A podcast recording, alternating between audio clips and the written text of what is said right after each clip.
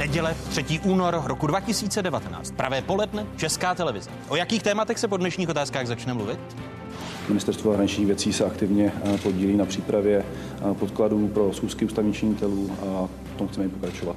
Západ, východ, sever, jih. Podle čeho se orientuje česká zahraniční politika? A kdo by nevěděl, že kompas je čínským vynálezem? Hosty diskuze, ministr vnitra, předseda sociálních demokratů Jan Hamáček a místopředseda poslanecké sněmovny, předseda občanských demokratů Petr Fiala. Já bych se toho skutečně nerad dožil, abychom zde měli teroristické útoky. Poslední člověk, který byl odsouzen za terorismus, byl Čech a konzultoval ten útok na ty dva vlaky s pracovnicí vaší strany, pane kolego. Kdo je a kdo není extremista?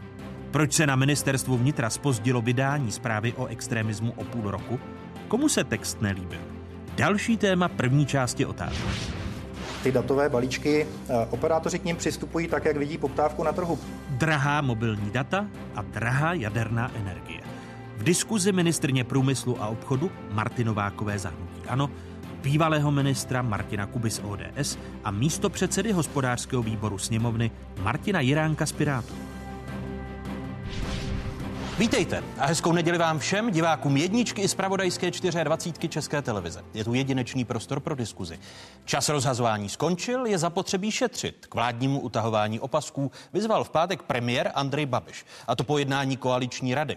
Ministerský předseda naznačil, že by se mohl víc zdanit tvrdý alkohol nebo hazard. Ve hře už nejsou ani obědy pro děti do škol zdarma. Ty požadavky na rozpočet jsou obrovské, my máme rekordní navýšení důchodu. Ten rozpočet není nafukovací a musíme být rozpočtově odpovědní. Znovu jsem apeloval na ministry, aby šetřili. Premiér Andrej Babiš počítá i s tím, že se počet úředníků sníží o 10% a zvýšit by se mohly i některé daně.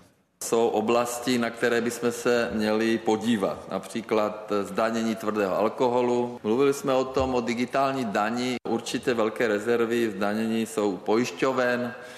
Myslím se, že i u hazardu, u poplatků za suroviny. Slova Andreje Babiše. Babiš je skeptický k zavedení sektorové daně například v bankovnictví. Nejen o vládním utahování opasku bude řeč v diskuzi vicepremiéra, ministra vnitra, předsedy sociálních demokratů Jana Hamáčka. Hezké nedělní poledne, pane vicepremiére. Hezký den. A vítám i místopředsedu poslanecké sněmovny, předsedu občanských demokratů Petra Fialu. Hezký dobrý den i vám. Dobrý den. Jak bouřlivá byla páteční koaliční rada? Naprosto klidná. Já mám z těch zpráv pocit, že jsme se tam hádali nebo že tam probíhala nějaká konfrontace, ale to bylo pracovní jednání vlastně první k rozpočtu na rok 2020, což ukazuje, že to bereme odpovědně, protože teď nedávno jsme schválili rozpočet na 2019 a už diskutujeme o dalším roce. A promiňte, není v té odpovědnosti skryta obava, že jste příliš rozhazovali a na další léta už na to státní pokladna mít nebude?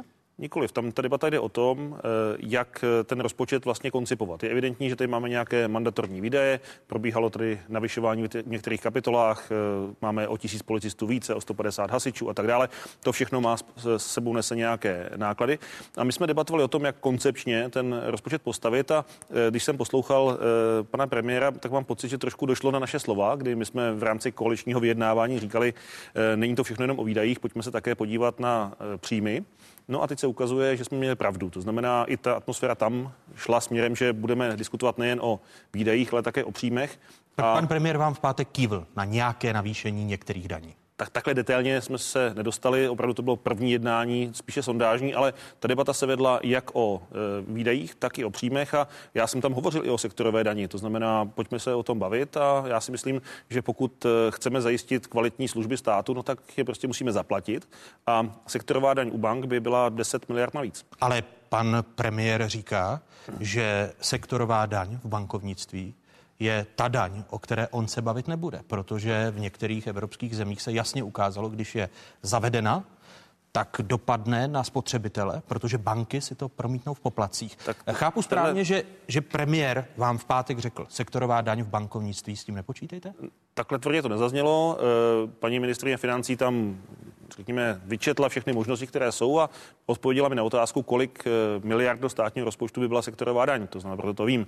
Ale 11 miliard. 10-11 miliard. Ale ten argument, že se zvýší poplatky, to jsme tady slyšeli, když jsme zaváděli Fond zábrany škod u povinného ručení, a nic takového se nestalo. Prostě ten trh bankovní je tak konkurenční, že tam podle mě to riziko nehrozí. Přísnější zdanění nebo vyšší zdanění tvrdého alkoholu a hazardu. S tím nemáme problém. Kolik by vyneslo? To jsou jednotky miliard. Jednotky miliard. Do 5, to znamená, že to nedá 10-11 miliard. Pokud se bavíme o tom, co vlastně je na stole, tak ty prostředky, které chybí, jsou v řádu 50 miliard, takže to asi není... Na rok 2020 vám chybí v rozpočtu 50 miliard. Tak zatím, pokud se podíváme na nároky jednotlivých rezortů, tak je to kolem této částky. A tvrdý alkohol, jeho zdanění, to jsou a hazard, jenom jednotky miliard. Ano. Krom bankovní daně, co by ještě vyneslo největší peníze do státního rozpočtu? Určitě některé daňové výjimky, takže my provedeme screening daňových výjimek a je pravda, že jich je několik desítek, takže určitě tam některé peníze jsou.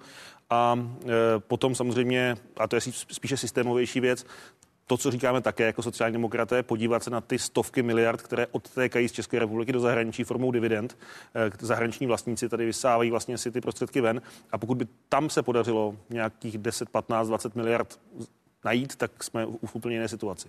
Co říkáte vládnímu šetření, utahování opasků, které ohlásil premiér, a možnému navýšení některých daní, pane předsedo? Kdyby ta situace nebyla vážná, tak bych se to musel smát, ale já bych tu politiku určitě nenazval odpovědnou. My tady léta varujeme před tím, že se projídá ekonomický růst, že se navyšují výdaje, rozdělují se peníze a že ve chvíli, kdy ten ekonomický růst skončí, takže budeme mít velké problémy. Vláda se nám vždycky vysmívala nebo to ignorovala, říkala, vy tady strašíte, nic takového se nestane. Teď sama ministerstva přicházejí s tím, že ten růst bude menší.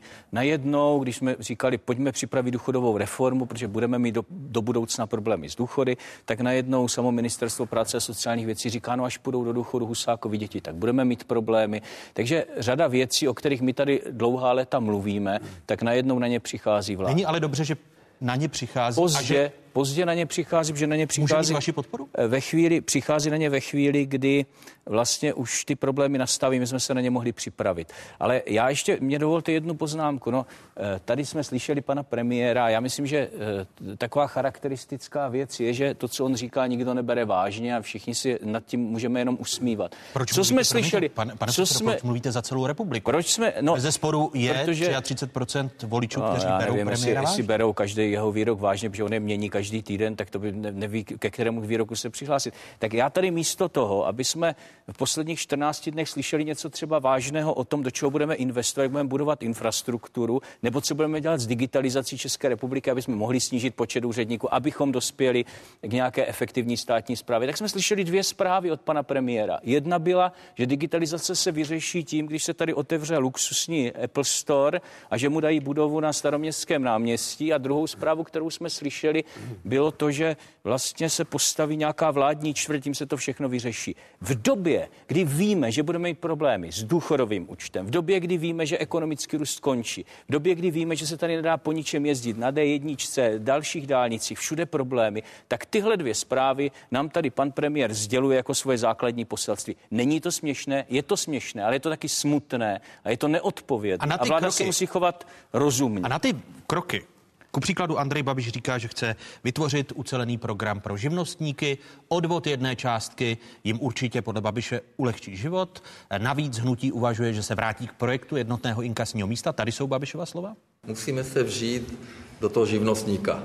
Jo? A co on potřebuje? Tak zakládá firmu, boj proti byrokracii, digitalizace, neúnosné kontroly, nekoordinované kontroly. Ano? Toto jsou to daně, odvody. Jednoduchá otázka. Podpoříte návrh vlády vedené hnutí ANO, aby živnostníci, malí živnostníci platili odvody a daň pevnou částkou? Jednoduchá odpověď. To je z našeho volebního programu. My jsme tu paušální částku navrhovali, my jsme to podpořili, ale ať se prosím každý podívá tady na tuto tabulku. Já nevím, na kterou kameru to mohu ukázat. Když to položíte na stůl, ukážeme, pane předsedo, tady. Tak, a teď se všichni podívejte. Toto jsou opatření pro živnostníky, které jsme my konkrétně navrhovali v Poslanecké sněmovně, jednalo se o nich a tady je hlasování hnutí ANO. Tady každý vidí, co jsou to za řeči od pana premiéra. On nic pro živnostníka, drobné podnikatele nedělá. Ve všech případech, kromě navýšení výdajových paušálů, to je jediné, kde nás podpořil. Ve všem ostatním hlasovali proti. Proti tady těm výstřelům Andreje Babiše, když zjišťuje, že možná bude potřebovat další voliče, takže jim něco jako rychle předhodí. Svoji Občanská demokratická strana, která má jasný konkrétní plán 19 opatření pro živnostníky. Já se ptám opačně, co z toho podpoří hnutí ANO, co z toho podpoří vládní koalice? To je zajímavější odpověď. Jednotné inkasní místo. Vy tady říkáte, že už je hotovo, ale my tu jednu částku nemáme vydiskutováno ani ve vládě. Tam souhlasím, že pan premiér občas ty nápady chylí dříve, než je projedná ve vládě. A já budu chtít odpovědět na jednu základní otázku. Co to udělá s důchody těch lidí, až dovrší důchodový věk a půjdou do důchodu? Já bych byl nerad, abychom teď udělali opatření, které sice v krátkodobě živnostníkům uleví, a my jsme třeba paušály podpořili a tohle to jde ještě trošku nad rámec, ale současně to bude znamenat, že ti lidé, až dojdou do důchodu, tak zjistí, že mají důchod nějakých 5-6 tisíc a vybouchne nám tady sociální bomba. To znamená, my chceme vědět, co to bude znamenat pro dlouhodobou koncepci důchodového systému a že se ty problémy neřeší. Já můžu hovořit za naše rezorty. Digitalizace, to je můj rezort. Koncept digitální Česko jsme představili, spolupracujeme na zákoně o ICT, snažíme se modernizovat datové schránky, všechno v rámci možností běží. Jana Maláčová 15 opatření pro boj s chudobou, pro rodinná politika, takže my se snažíme postupovat koncepčně. Já můžu hovořit za sociální demokracii. Zatím tam v té digitalizaci se toho moc neudělalo. Teď slyšíme o těch problémech třeba s občankami a to není přímo digitalizace, ale s těmi rodnými čísly, jak se to oddaluje. My tady máme řadu návrhů. Doufám, že nás podpoříte. Tak teď jako ministerstvo vnitra já jsem ho sdílel po svém předchůdci. Ano, a váš předchůdce byl ze sociální demokracie. Ale to třeba není úplně. Jan Hamáček zdědí po svém předchůdci. Ale dobře, pane doktore, to možná není úplně ta digitalizace. Nám jde o to, aby ta státní správa fungovala tak, že lidé mají, kteří chtějí mít právo přístupu po internetu k vyřízení si věcí od státu. Doufám, že to podpoříte. My na to máme nachystaný zákon. Nejen, že to podporujeme, ale my už na tom pracujeme. Dneska, když máte občanku s čipem, tak se připojíte do portálu občana, máte tam několik desítek funkcionalit už teď a každý měsíc připojujeme další. Ale je tu příprava nového zákona, který jsme předložili. Pokud myslíte zákon o ICT, který udělal pan Zajíček, tak na něm jsme připraveni. Budete se na tom podílet? Mám vaše slovo, tak je to dobře. Výborně, skvěle, svoje dva náměstky, jak pana náměstka Mlsnu, tak pana náměstka Strouhala, aby ministerstvo vnitra poskytlo plnou součinnost, protože pravděpodobně ten zákon bude lepší, když bude vládní, ale budeme spolupracovat. My toto považujeme za mimořádně důležité, jestli se má něco udělat s tou obrovskou byrokracií, musíme se posunout v digitalizaci, jinak se nedostaneme dál. Ještě mi dovolte jednu. Promiňte, pane předsedo, ale předpokládám, že vás těší to, že Andrej Babiš a ministryně financí Alena Schillerová v pátek ohlásili 10% propouštění státních úředníků. Vy jste v tomto pořadu několikrát kritizoval, že v uplynulých 3 letech výrazně narostl počet státních úředníků. Bavíme se o tisícovkách a teď dojde k celoplošnému 10%. Musíme se podívat, co to je za úředníky, jestli to je skutečně propouštění nebo takhle snižování byrokracie, jak něčemu to povede, nebo se škrtají tabulková místa, která jsou prázdná. I to by bylo dobře, ale v tomhle já nevidím tu úsporu. My jsme říkali, nenabírejte ty lidi, snažte se o to, aby stát fungoval efektivněji. Proč úsporu, když například na 500 úředníků na ministerstvu vnitra, podle dat ministerstva vnitra, jde v rámci platů a nákladů 2 miliardy korun. No, to znamená, že tam úspora v dlouhodobém rámci přece je. Každá stovka úředníků. Každá stovka úředníků je dobrá, akorát si řekněme, 2016, jestli se tomu dá věřit. Já jsem tady, vy jste to správně připomenul, několik let ve vašich pořadech říkám, nezvyšujme počet státních zaměstnanců, snažme se, aby stát byl efektivnější. A kdo mě říkal vždycky kolegové z vládní koalice a pan premiér, a my ty lidi potřebujeme a státní zaměstnanci jsou nezbytní a vy, pane předsedo, chcete tady ohrožovat stát. Ale teď Proto se ptám, jestli dospěli k tomu, tento krok. Zaplať, ale já tomu kroku zatím nevěřím. Já jsem slyšel spoustu megalomanských plánů od pana premiéra, ale nevidím žádné činy. To vám řekne každý ze starostů, kde pan premiér byl v poslední době, co mu všechno nasliboval a nic z toho není a nebude. Kolik máme stadionů pro Martinu Sáblíkovou, kolik máme stadionů, které se už dávno měly postavit, nic se nepostaví zase za den. Dobře, ale tak to vypadá, ono se na tom ani nepracuje. Takže já jsem velmi skeptický, pokud dojde k snižování státních zaměstnanců, stát se bude zeštihlovat, bude fungovat efektivněji, budou kroky k digitalizaci. Budeme samozřejmě spokojeni, ale nemáme v to důvěru. A když jsme mi říkali, pojďte to dělat, tak odpověď je, jsme proti. Pojďte něco udělat pro živnostníky v konkrétních věcech, my jsme to připravili místo vlády. Hnutí ANO bylo proti. Tak jak po mně můžete chtít, abych tomu věřil? Já tomu prostě nevěřím. Snažíme se tomu slibu věřit, pane vicepremiére. Škrtlavá ministryně financí, či premiér, pro ten rozpočet v roce 2020. Pane redaktore, já jsem řekl, že to bylo první jednání, kde jsme si stanovili nějaké mantely, nějaké parametry. Já teď nebudu hovořit o tom, zda mi někdo něco škrtl nebo neškrtl, my o tom budeme diskutovat. Promiňte, ale ministryně Schillerová to v pátek po té koaliční radě prezentovala jako téměř hotovou věc, nikoliv. Že se o... To rozhodně není hotová věc. Není to hotová věc, protože my nemůžeme mít, z mého pohledu nemůžeme mít, já jsem pro, pojďme se podívat. Pak se divíte mé skeptici. Ale dobře, tak pane bože, nechte nás chvilku pracovat. Jako my jsme ten, promiňte, my jsme vy jako sociální demokraté ve vládě pracujete už 6 let. Ano, ale my jsme o rozpočtu na rok 2020 začali poprvé hovořit v pátek. Dneska je neděle a vy po mně chcete za 2 dny konkrétní výsledky. My jsme dostali nějaká vstupní data, která já nebudu komentovat, abych tady zase nevytvořil nějakou bublinu. Říkal jste, že 50 miliard. Dobře, ano, tak to si myslím, že mohu, ale dál už jít nechci. A současně ale jsou tady nějaké návrhy, jak to řešit. 10% státních úředníků, pojďme se bavit, ale ne o tom, že uděláme nějakou decimaci, jak v římských legích, že každého 10. vyhodíme.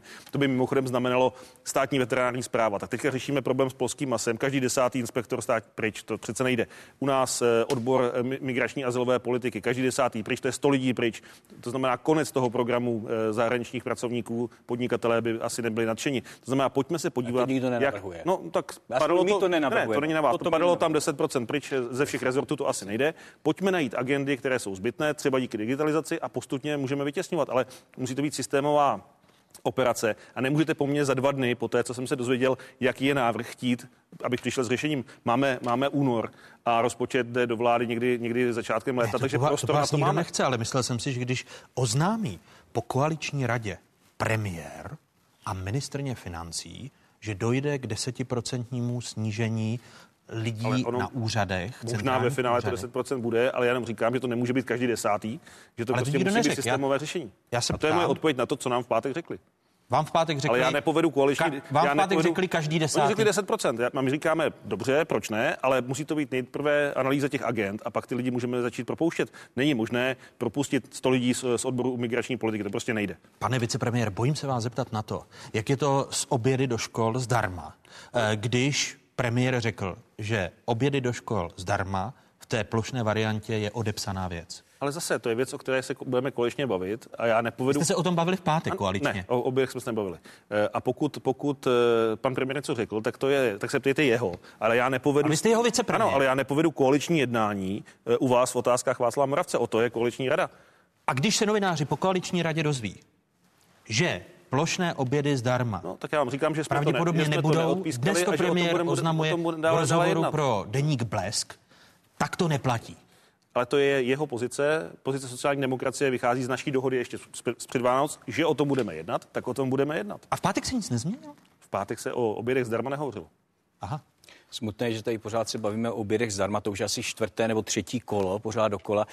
To vůbec nevyřeší ty problémy, které tady máme se vzděláváním. Pojďme se bavit radši o vzdělávání. Pane předsedo, to je podstatné. Až 5 miliard korun. Ano, nejextenzivnější varianta. Však my jsme byli ti, kteří říkali, tohle je celé nesmysl. Nepotřebujeme obědy zdarma. Střední třída má na to, aby zaplatila dětem obědy, který je, ten oběd je navíc dotovaný a existují už dneska programy na ministerstvu školství, existují řady let, které pomáhají těm dětem z znevýhodněného prostředí, aby na ty obědy se jim přispívaly. Takže tohle vůbec není potřeba. Já chápu, že to sociální demokracie má jako nějaký program, ale to, jak se o tom pořád licituje v rámci vládní koalice, to odvádí pozornost od jiného problému. Souhlasím, že jsou větší problémy. Tak já nevím, proč to tady máme řešit, my to prostě vyřešíme v rámci vládní koalice. Nevím, proč je to už 5 minut hlavní téma. Protože jsem myslel, že už jste to v rámci vládní koalice. Ne, nevyřešili. A co třeba já považuji za obrovský problém, jsou ty důchody. Se, že, o tom se bavme. Že jako novinář média... Já nejsem tiskový mluvčí pana premiéra, to si vyříte s panem premiérem. Já vám říkám... Vy jste jeho vicepremiér. Ano, ale za sociální demokracii nezahrnutí. To znamená, že když premiér po koaliční radě dnes v rozhovoru pro Blesk.cz řekne, že plošné obědy zdarma padají a vy mě odkážete na tiskového mluvčího, mám to chápat tak, že tiskový mluvčí premiéra je víc než vicepremiér jeho vlády. Ne, má to chápat tak, že na té koaliční radě se o obědech zdarma nehovořilo. Je to názor pana premiéra a sociální demokracie svůj názor nezměnila. Tečka. A já to chápu tak, že to je zmatek nad zmatek a že se neřeší ty podstatné problémy, které Česká republika má. Jednu větu mě dovolte k těm důchodům. My dlouho říkáme, že žádný politik se nemůže postavit před 40letého člověka a říct mu: vy budete mít důchod, když se nic nezmění, když se nic nezmění s důchodovou reformou. Teď na to teda přišla i vláda, ale zase, když se podívám na to zadání té důchodové komise, kterou sestavila vaše paní ministryně Maláčová, tak tam se budou řešit takové věci jako rovnost mužů a žen, ale ne ta podstata. A to je důchodová reforma. Na té jsme my připraveni se podílet, my jsme připraveni o tom diskutovat. Nám je jasné, že musí být důchodová reforma, na které se shodneme napříč politickým spektrem, že bude fungovat za 20-30 let ty její výsledky, tak pojďme se o tom bavit. Ale to tam Minule tomu tak nebylo. Tak minule si ODS prosadila svoji důchodovou reformu s tím druhým pilířem, který potom zkrachoval v Polsku, na Slovensku, v Maďarsku, tak jsme ho zrušili. To byl začátek, ale chtěli jsme s tím něco udělat. Ale šli jste na sílu, pane předsedo. Ale chtěli jsme s tím něco udělat. My s tím neudělali za 5 let vůbec nic. Já vítám to, že teď ODS změnila názor a je ochotná diskutovat a že pokud by se změnili jste, tehdy jste s námi nediskutovali a prosadili jste. Vy jste měli už důchodovou reformu za pana premiéra Sobotky, k ničemu to nedospělo a tam už jsme byli připraveni. To, co navrhujeme a k čemu slouží ta komise, není radikální důchodová reforma. To je komise, která má odstranit ty největší nespravedlnosti. To znamená, pokud ženy se věnují výchově svých dětí a za to jsou potom penalizovány nižším důchodem, to se má odstranit. Ale to nestačí. To nestačí, souhlasím, ale je to priorita této komise a pak se klidně pojďme bavit, co s tou velkou důchodovou reformou, ale to není ambicí té současné komise. A pak je to teda velká chyba, protože musíme začít něco dělat s důchody, jinak to špatně dopadne. Nemůžeme nás odkládat, až vy odejdete z vlády, budeme tam my a zase budeme stát před problémem o pár let později. Možná je nadějí to, co říká premiér. Jako, ne, že my budeme v téhle vládě, my povedeme vládu, tak jsem to myslel. Premiér Babiš v rozhovoru pro Lidové noviny, kdy naznačuje, že by se mělo uvažovat o vzniku povinného pilíře, mluví o nástřelu, který... No tak si to srovnejte, co říkal o druhém pilíři před pár lety. A my jsme druhý pilíř zrušili, takže já taky si nemyslím, že je cesta zpátky. Takže zase to jsou... Takže je to výstřel pana premiéra. Ale to je vás. Druhý pilíř byl pokus něco udělat. Pokud ten pokus ostatní s ním nesouhlasil, tak se ho zrušili, ale neudělali, to já třeba nemyslel, neudělali nic. Podívejte, počkejte, ale neudělali jste nic jiného. Já chápu, že se vám nelíbil druhý pilíř. My jsme udělali parametrické změny. Neudělali jste nic, aby lidé v budoucnu měli slušné penze. Nemůžete vy se jít podívat 40letému člověku do očí. Nemůžete. Ne, ale to není pravda. Nemůžete musí být dobrý důchod, protože jsme přesvědčeni, že neudělali žádné parametrické změny. Stačí parametrické změny toho současného systému. To a pojďme se bavit. No, a teď řekla paní ministr Baláčová, když půjdou do důchodu Husákovi děti, takzvané Husákovi děti, tak na to nestačí. Nemáme na to peníze. To bude to znamenat nějaké další změny, když tak parametrické, a pojďme se tedy bavit o... Tak se pojďme o nich bavit, ale zatím ta debata není. Koncepty bohužel jsou zásadně odlišné. Vy chcete znovu pravděpodobně přicházet s tím druhým pilířem, ale když říkáme, že to nefunguje. Vy to nevíte, pánové. S námi nediskutujete. Pojďme se bavit o návrhu důchodové reformy. My máme na stole materiály OECD, které doporučují například ten systém EDC. Pojďme se o tom bavit, my se tomu nebráníme. Pokud najdete alespoň shodu, že začnete vyjednávat o parametrech té důchodové reformy, díky bohu za to. Pane předsedo, pro vás ještě otázka, která se týká tohoto týdne. Jsou to Piráti, kteří adresovali dopis panu premiérovi právě v souvislosti s vaší nominací Michala Haška do Legislativní rady vlády, a Jakub Michálek, předseda poslaneckého klubu Pirátů, Andrej Babišovi píše: Michal Hašek je aktuálně zapsán jako advokátní koncipient u advokátní kanceláře Jansta, Kostka a spol. Ze zákona přitom vyplývá, že advokátní koncipient vykonává u advokáta nebo společnosti právní praxi. Jejímž cílem je získat pod vedením a dohledem školitele znalosti a osvojit si zkušenosti potřebné k výkonu advokacie. Lze tedy úspěšně pochybovat o tom, že osoba vykonávající praxi pod dohledem školitele je odborně schopná být členem Legislativní rady vlády. Uvažujete o tom, že byste stáhnul? Já si myslím, že pan Michálek by se měl trošku seznámit s realitou. Já jsem nominoval Michala Haška z jednoho prostého důvodu. Celá řada zákonů, které vláda projednává, dopadá na regionální a místní samosprávy. A já mám velkou úctu ke členům Legislativní rady vlády, ale není tam mnoho lidí, kteří mají zkušenosti z krajské a místní samosprávy. A vy nemáte schopnějšího člověka než advokátní koncipient? Tak já nevím, kolik máte bývalých hejtmanů s právnickým vzděláním. On jich zase tolik nebude. Takže já jsem přesvědčen. Máte třeba současného hejtmana Martina Netolického, který je hejtmanem, má PhD. Martin Netolický se rozhodl soustředit na svoji práci v Pardubickém kraji a má proto moji plnou podporu. Já chápu, že pro Piráty je to lákavé sousto. Za mě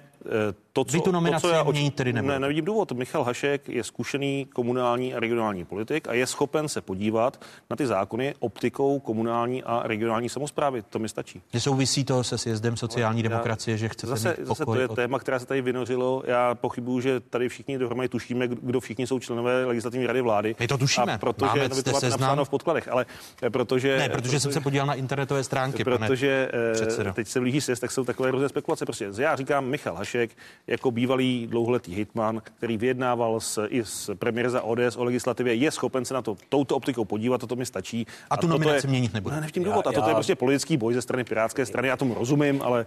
Já už jsem pana ministra kritizoval za výběr jednoho poradce bývalého slovenského policejního prezidenta, ten už tam mezi tím není.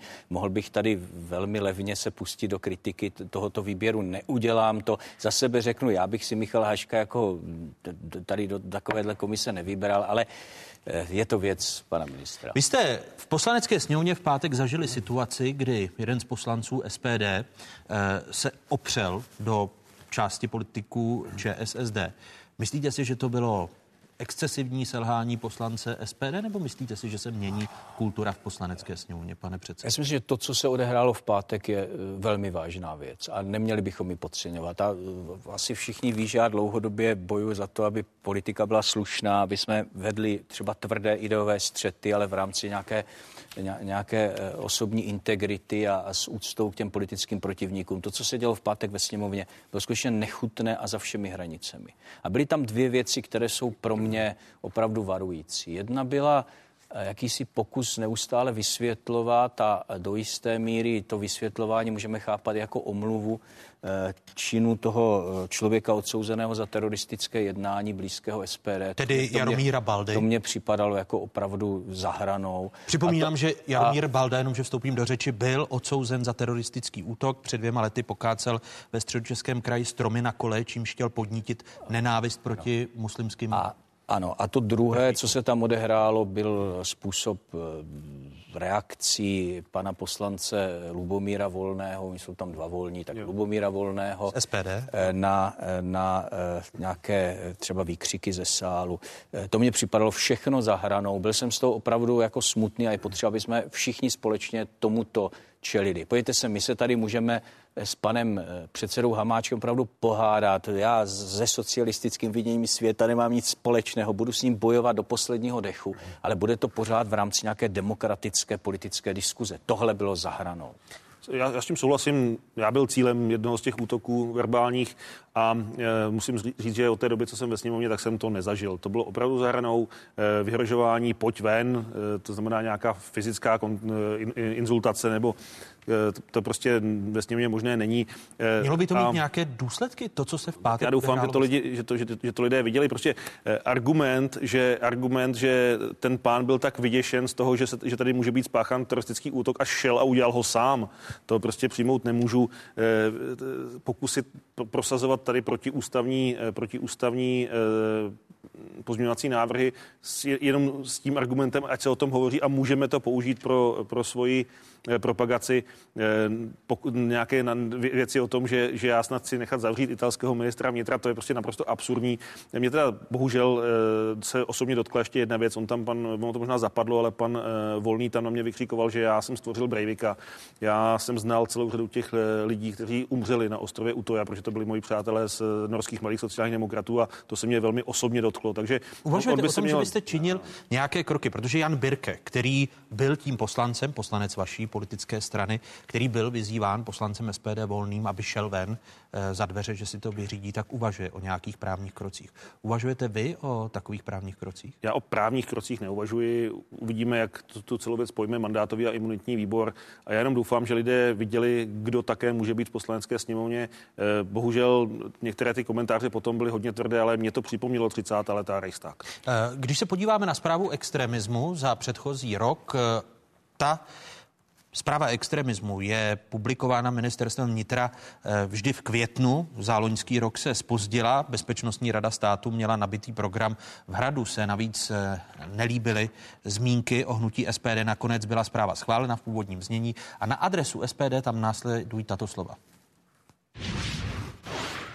Hnutí SPD není z pohledu definice ministerstva vnitra extremistickým subjektem.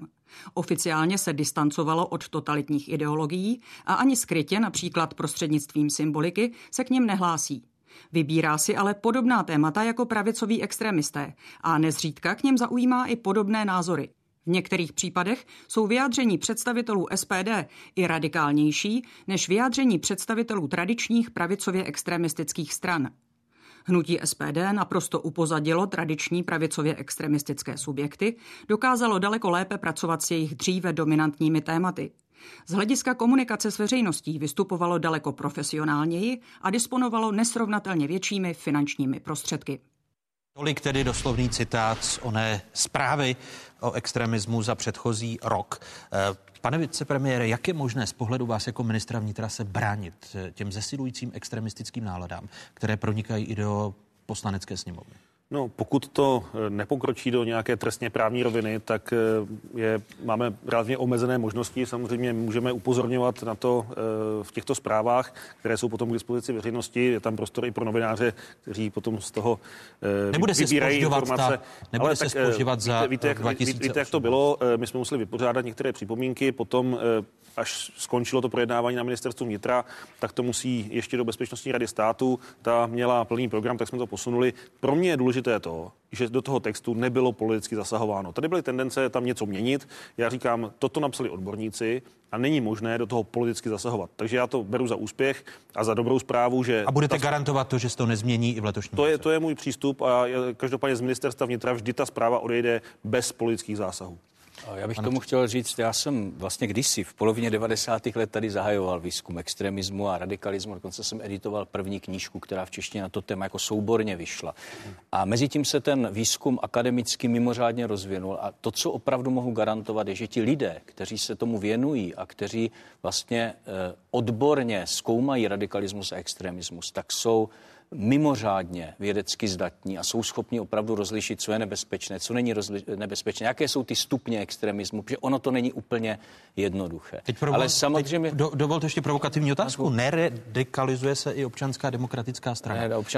Když se podíváme na diskuze o trestním stíhání, či dokonce trestních hrozbách za mazání příspěvku na Facebooku. Bavím se o návrhu.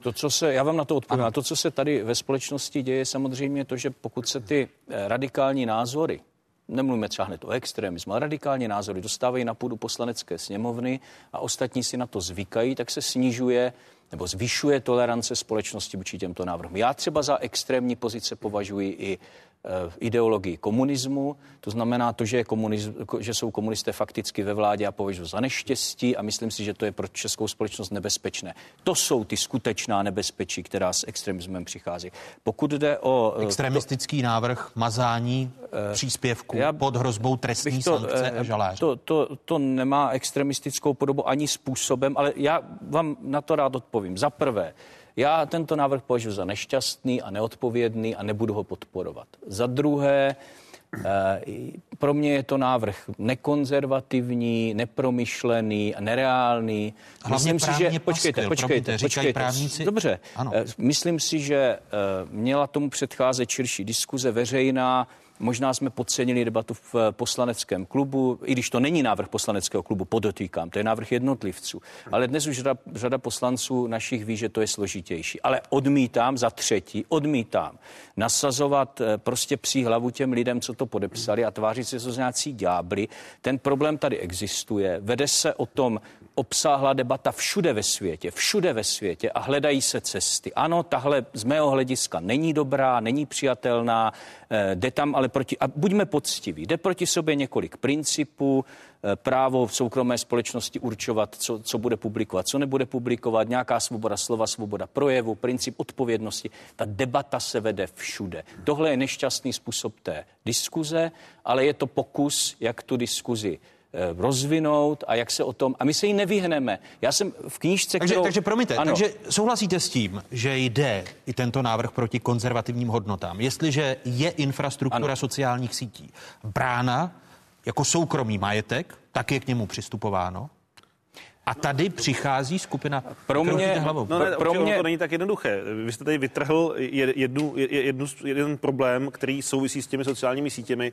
A já souhlasím, že ten návrh není šťastný, ale rozhodně bych netýral ODS tím, že jsou extremisti kvůli tomu, že jeden poslanec podal takovýhle návrh. Ale ten problém není jenom. Tady navíc podepsali napříč politickým spektrem. A to, že to podepíší všichni, neznamená, že nemusí být extrémní, když jde o žalář. Počkejte, já jenom varuju před tím, aby jsme vydávali návrh zákona o tématu, o kterém se diskutuje v celém světě. Nešťastný, dobře, za extremisticky. Tohle není extremismus. Prostě když to jde do oblasti trestního práva? To je nešťastné na tom, že to jde do oblasti trestního práva. Navíc tam, je to, kde je rozdíl mezi komplikovanou vymahatelností, když už teda chcete slyšet. Přesně tak. Ale tam přece jde o věc, která jako je tématem všude. Jakým způsobem se postavíme k diskuzím na sociálních sítích. A toto je nešťastný způsob řešení, ale to, že se o tom musíme bavit, to prostě je zjevné.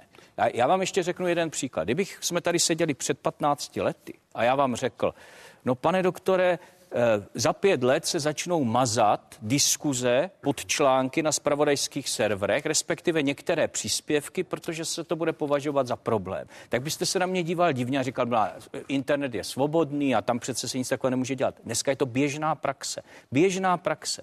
Tak musíme vést i tuto debatu. Ano, tento způsob je nešťastný, já ho nepodporuju. Ale ta debata se přece měla vést na začátku. Ta debata se vede dlouhodobě, protože já zase to vidím z pozice ministerstva vnitra, na těch sítích se objevují strašlivé věci, já bych to dokonce nazval nepřátelská propaganda, to jsou videa Islámského státu a tak dále. A my taky musíme řešit, co s tím. To se řeší na evropské úrovni, Česká republika k tomu má velmi komplikovaný postoj, protože Evropská unie to spíše bere jaksi ze široka a ta zátěž bude relativně vysoká, ale my přece musíme řešit také nejen to, že někomu někdo maže jeho názor, ale současně, že tam někdo dává opravdu nepřátelskou propagandu. Já jsem na nějaké diskuzi říkal, to je to samé, jako kdyby Churchill nechal Hitlera inzerovat v Timesech za druhé světové války. To by taky asi nešlo. A my dneska prostě máme prostředí, kde naši nepřátelé, a se shodneme, že Islámský stát jsou naši nepřátelé, volně nebo přes nějaké prostředníky provádějí svoji propagandu. Ty lidi to děsí. A my musíme mít nástroje, jak tomu zabráníme. To chápu, ale znovu se ptám, tak jak ten zákon je napsaný, tak je špatně. Tak, dobře, ale to jsme všichni se shodli a tam není problém. Předpokládám, že když poslanci zcela vážně předkládají zákon, tak by měl mít parametry, dobře napsané právní normy, zvlášť u konzervativní strany. Počkejte, samozřejmě, když poslanci předkládají návrh zákona, tak nemají k dispozici veškerý aparát, který má vláda. Takže tyhle požadavky musíte klást na vládu, ale tady bude probíhat celý ten legislativní proces a v něm se to dá opravit. Ano, ale třeba pro mě největší problém samozřejmě je, že by se něco přikazovalo soukromé společnosti a druhý stejně velký problém je tam, že by se právo na svobodu projevu, které je právo negativní, vlastně měnilo v pozitivní. Já mám právo cokoliv říct a najít si kanály, kterými to řeknu, ale nemám právo po nikom požadovat, aby moje řeči, po nikom jako v soukromé osobě, aby moje řeči otiskoval nebo publikoval. A tady se jde za tu hranu. A to je pro mě jako konzervativního člověka těžko přijatelné, ale znovu opakuju, dělat z těch lidí ďábly, když chtějí řešit něco, co je opravdu objektivní problém, to zase teda nedělejme, to je ideologie. Já jsem přesvědčen, že to se vyřeší v prvním čtení v Poslanecké sněmovně a hotovo. Velká čtyřka na Pražském hradě. Nejvyšší ústavní činitelé se ve středu sešli, aby probrali českou zahraniční politiku. Řešili mimo jiné Rusko, Brexit nebo Čínu. A ministr zahraničí Tomáš Petříček se dočkal pochvaly od hlavy státu. A to za uklidnění kauzy kolem společnosti Huawei. Právě s generálním ředitelem čínské firmy by se prezident republiky v rámci své dubnové cesty do Číny rád setkal. Jak bude ministerstvo zahraničí na programu návštěvy Číny s hradem spolupracovat? Té schůzky vyplynulo, jaké jsou naše zájmy v Číně. Já ale nevnímám, že by ministerstvo zahraničních mělo dávat mandát ústavním činitelům. Myslím, že tyto schůzky slouží především k tomu si říct, jaké by mělo být strategické směřování naše země. Prezident Miloš Zeman ve čtvrtek na Pražském hradě přijal čínského velvyslance a 2 představiteli čínské společnosti Huawei. V rámci schůzky se mělo mluvit o plánované cestě Miloše Zemana do Číny. Je běžné, aby prezident republiky přijímal zástupce tak velké firmy, jako je společnost Huawei, kdy Evropská komise podle zdrojů agentury Reuters uvažuje o tom, že firmu Huawei by evropské země neměly vpustit do budování 5G sítí, pane předsedo? Běžné to není, ale to, co mě ještě víc připadá neběžné a co mě opravdu zneklidňuje, je zpochybňování činnosti zpravodajských a bezpečnostních služeb ze strany ústavních činitelů, hlavně pana prezidenta. To si myslím, že je nebezpečné. Buďme rádi, že tady probíhá nějaký monitoring bezpečnostních hrozeb, že to zpravodajské služby zkoumají, že všichni víme a můžeme vést o tom i do jisté míry veřejnou debatu, že tady to nebezpečí existuje. To je vlastně všechno v pořádku. Ale ve chvíli, kdy ústavní činitelé začnou jakkoliv zpochybňovat činnost těchto bezpečnostních služeb, já to pokládám za extrémně nezodpovědné a nebezpečné. Nikdy bych si to nedovolil. Já za sebe říkám, já mám důvěru v naše tajné bezpečnostní služby, pracuji určitě tak, jak mají. Je dobře, že ty zprávy předkládají. Vy máte důvěru i v to varování, které vydal NÚKIB před Vánocemi, že příliš NÚKIB nepodléhá té americko čínské obchodní válce, souboj technologií? Já jako představitel opozice jsem v této věci znevýhodněn a to je dobře, že jsem znevýhodněn. Já neznám detaily těch zpráv, já neznám ty postupy, neznám ani ta doporučení, kromě těch veřejných. A přesto říkám ano, já tu důvěru mám, protože Česká republika si vypracovala takový systém bezpečnostních služeb, kterým věřit můžeme, která přináší varování. A víte, co mi připadá strašně neseriózní. Já tady můžu něco skritizovat, ale oni se nemají možnost bránit. Oni nesmějí sdělit ty informace, na základě kterých těm doporučením dospěli. To je prostě debata úplně mimo a kdo ji vede, tak vlastně tu bezpečnost státu svým způsobem ohrožuje. Cítíte tady znejštění v bezpečnostních složkách, pane vicepremiére? Já hovořím pravidelně s zástupci bezpečnostních složek a mám pocit, že oni cítí podporu ze strany vlády a pracují profesionálně. Je to tedy zbytečná obava pana předsedy Fialy? Já tu obavu nesdílím, protože s těmi lidmi ne denně, ale velmi často hovořím a oni chtějí... Když prezident řekne, že to prostě já říkám, jaký mám pocit já a ze strany vlády ta podpora je. K tomu varování NÚKIBu, my máme jako Česká republika velmi dobře nastavenou kyberbezpečnost. Byli jsme jedna z prvních zemí, která zavedla kybernetický zákon a je to dobře. A ten zákon jasně říká, jak to funguje. To znamená, pokud NÚKIB vydá toto varování, tak státní orgány musí postupovat v souladu se zákonem a to je dobře. Jediné, co bych NÚKIBu vytkl, je to, a to já jsem říkal už i na Bezpečnostní radě státu, je ta prodleva mezi tím samotným varováním a tou metodikou. To znamená, to varování přišlo 17. prosince a metodika přišla až 4. ledna. To znamená, i pod tlakem médií někteří ministři či některé státní úřady přijali opatření, respektive mluvili o opatření, která byla zbytečná. Teďka hovořím o tom vyhazování mobilů. To nebylo o tom, že všechny mobily Huawei, že všechny modemy Huawei jsou nebezpečné.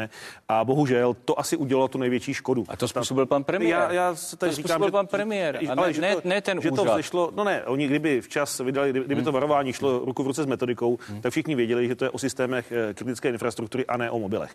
To asi udělalo tu největší škodu, která se potom relativně těžce napravovala, ale i díky panu ministru zahraničí podle mě napravila. To znamená, dneska běží testy na všech systémech kritické infrastruktury a velmi rychle budeme vědět, jaký je ten stupeň ohrožení a jsme schopni v souladu se zákonem to řešit za předpokladu, ale a to je druhá výtka vůči NÚKIBu, že se shodneme na tom, že změníme zákon o zadávání veřejných zakázek, protože tak, jak je to dáno dneska, toho zadavatele to postavuje do velmi složité situace. A já jsem to zase říkal už na té Bezpečnostní radě státu a až ex post mi dali za pravdu, že tak, jak to máme dneska napsáno, tak i když tady je to varování, tak to riziko, že vyloučíme toho podezřelého dodavatele z té zakázky, nese zadavatel.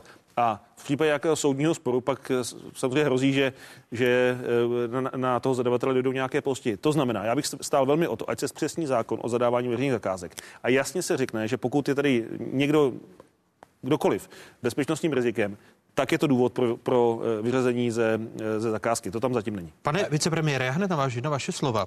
My jsme svědky ostrých slov mezi Spojenými státy americkými na straně jedné, Čínou na straně druhé. Ku příkladu Spojené státy obvinily společnost Huawei z krádeže technologií americké společnosti T-Mobile. Firma obvinění odmítla, čínská diplomacie vzkázala, budeme bránit zájmy čínských firm. Tady jsou slova čínské diplomacie. Co by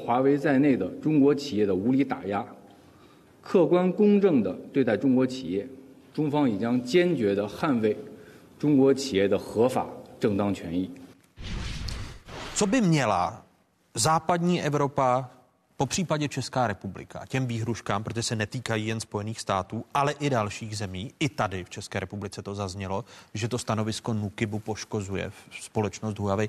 Jak bychom se měli bránit? Protože vy na ministerstvu vnitra, respektive u policie, jak napsal Ekonomický deník, máte jeden z klíčových prvků sítě policejního prezidia, měl by být právě od společnosti, která je propojena se společností Huawei, a jde o, chápu-li to správně, část logistického datového centra, nejsem ajťák, takže se omlouvám za... My toho od Huawei máme víc a na všech těch systémech samozřejmě běží, pokud jsou součástí té kritické infrastruktury, tak na nich běží ty testy a velmi rychle budeme mít výsledky. To, co teďka, na co upozorňujete, já to znám, ten článek, tak mě dostáváte do trošku složité situace, protože to je výběrové řízení, které stále běží. Tak já bych se nerad dostal potom v rámci nějakého případného soudního sporu, že jsem to někde komentoval v televizi. Ale co můžu říci je, že to řízení běží, během toho řízení probíhaly i bezpečnostní testy a žádné problémy se tam neobjevily.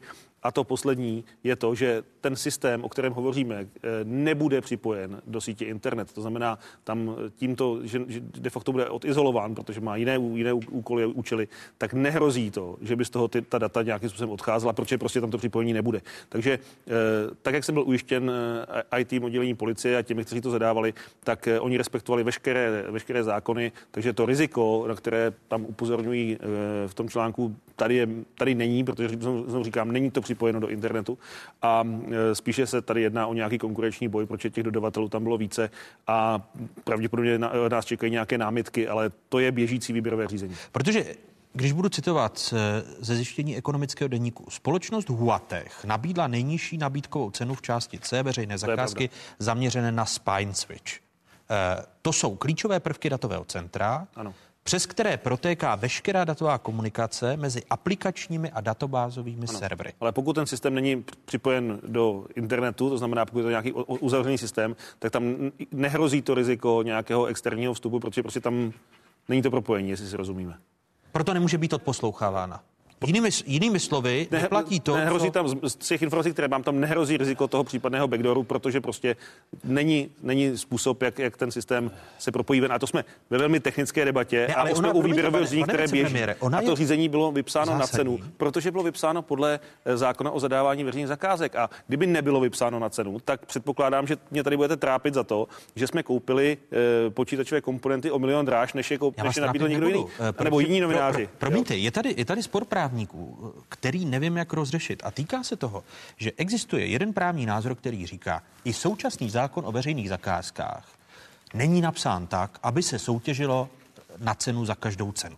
Je možné tam zohlednit věci, které se bezpečnosti týkají. A pak je ten druhý extrémní názor, který právníci těch firem, které soutěží na co nejnižší cenu, říkají, je to jenom o ceně, nejlevnější, a pak vidíme podstřelené zakázky, jejich problémy. Viz D1.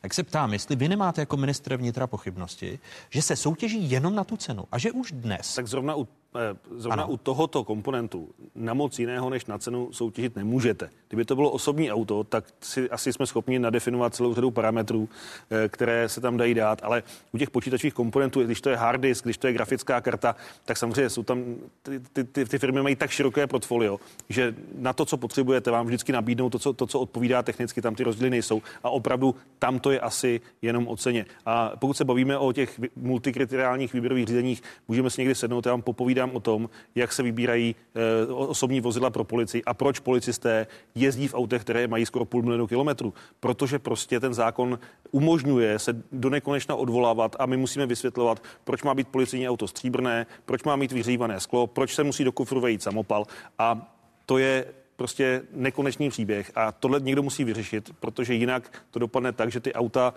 dojdou za hranici životnosti. Už nebudeme mít čem jezdit. Ministrem, shodnete se na tom, že je nutné změnit zákon o veřejných zakázkách? To já říkám dlouhodobě, je ho nutné změnit. Na druhé straně to, že se může už než soutěžit více kriteriálně a že to kritérium jediné není cena, to je v tom zákoně už teď.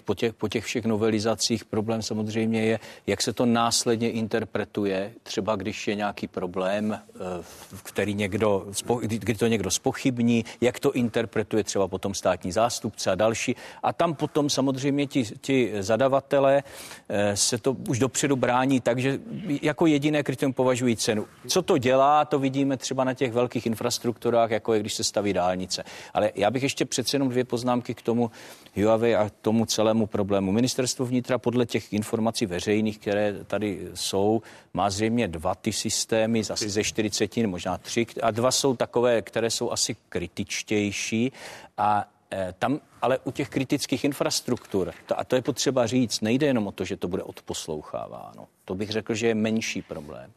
Tam to bezpečnostní riziko třeba spočívá v tom, že ta firma je to schopna zneprovoznit, vypnout v určité chvíli. A to je riziko bezpečnostní, které si vlastně nemůže žádný stát dovolit a proto probíhají ty debaty ve všech zemích, protože to podezření, že ty firmy jsou, že ta čínská firma je napojena na čínskou vládu, to prostě to je zjevné, to je jasné a proto ty státy eliminoval. Když tady je teď v běhu jedna zakázka, ano, a pan předseda to riziko se dá eliminovat pouze na základě těch informací, které já nemám a které má k dispozici vláda od těch tajných bezpečnostních služeb, a tak je to v pořádku. Proto já tady nebudu dělat chytráka, mluvit do toho, jak se to má eliminovat.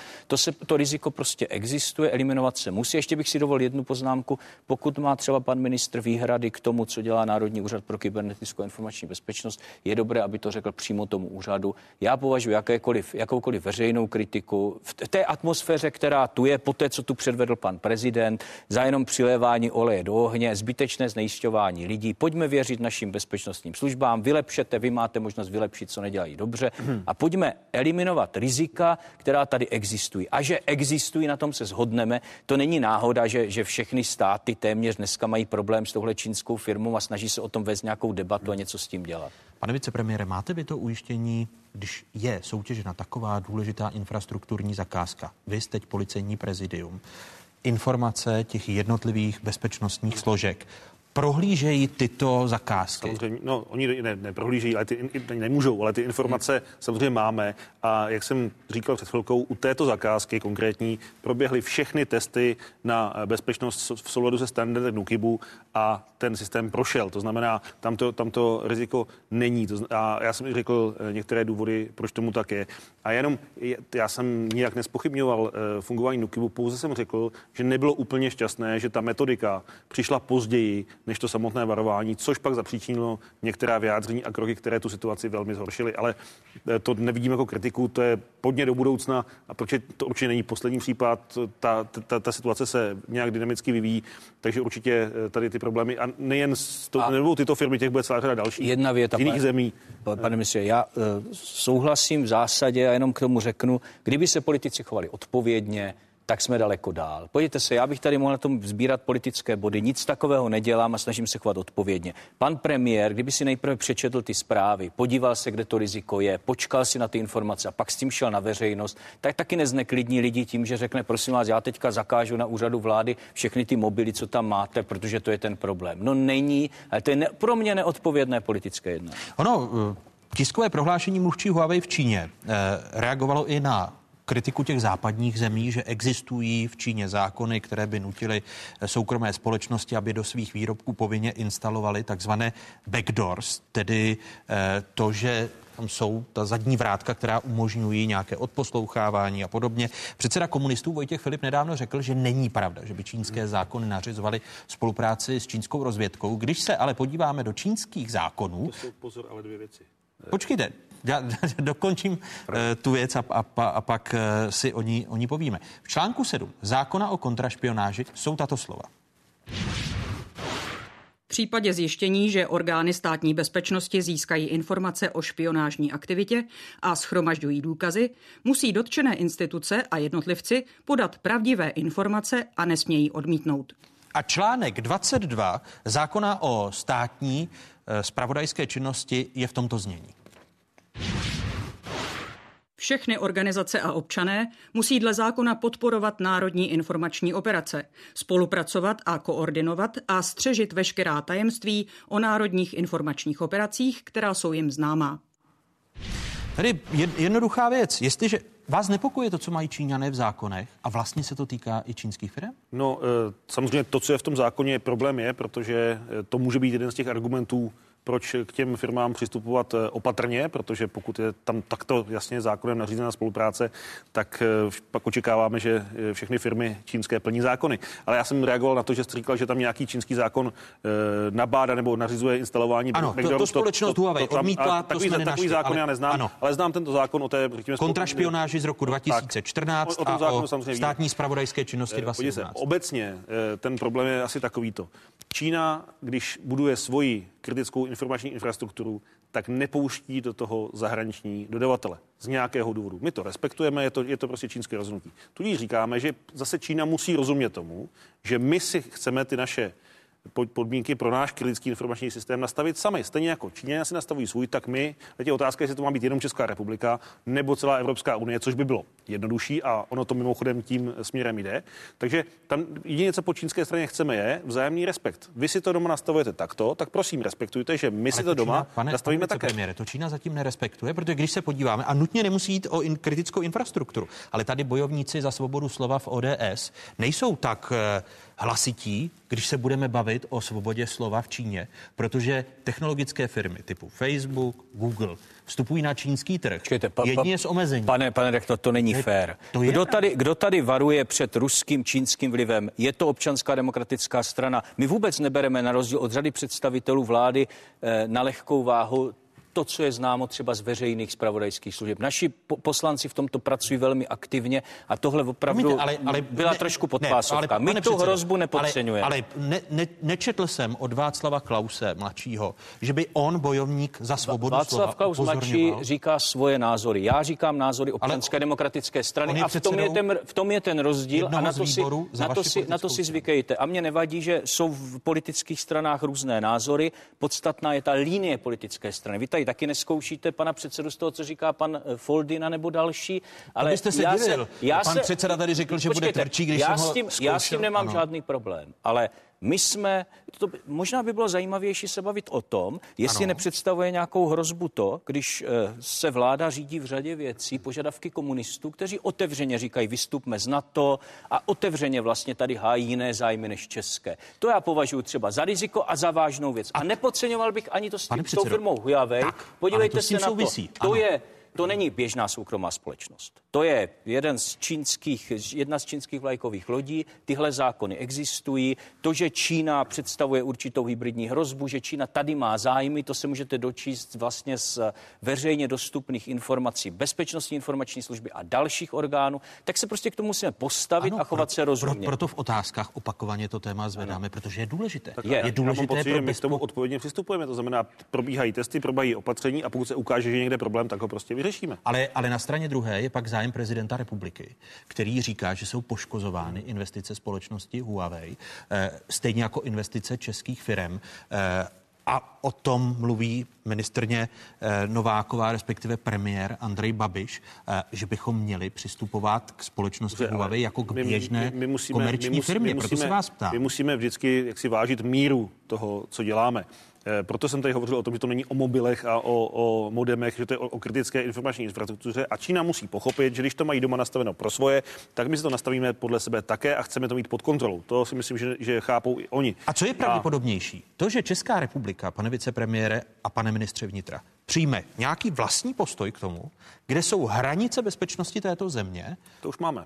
My máme dneska jasně nastaveno, že jakmile vyjde varování NÚKIBu na konkrétní případ, tak se musí udělat ty takzvané testy a pokud to překročí tu kritickou hranici, tak se musí přijmout opatření, včetně toho, že jedno z možností je, že ten systém se prostě vymění. To už máme dneska nastaveno a tam podle mě není co potřeba řešit. Samozřejmě. A to celoevropské stanovisko? My se tady tak jako točíme kolem toho hlavního problému a nikdo ho ještě neřekl. To jsou 5G sítě.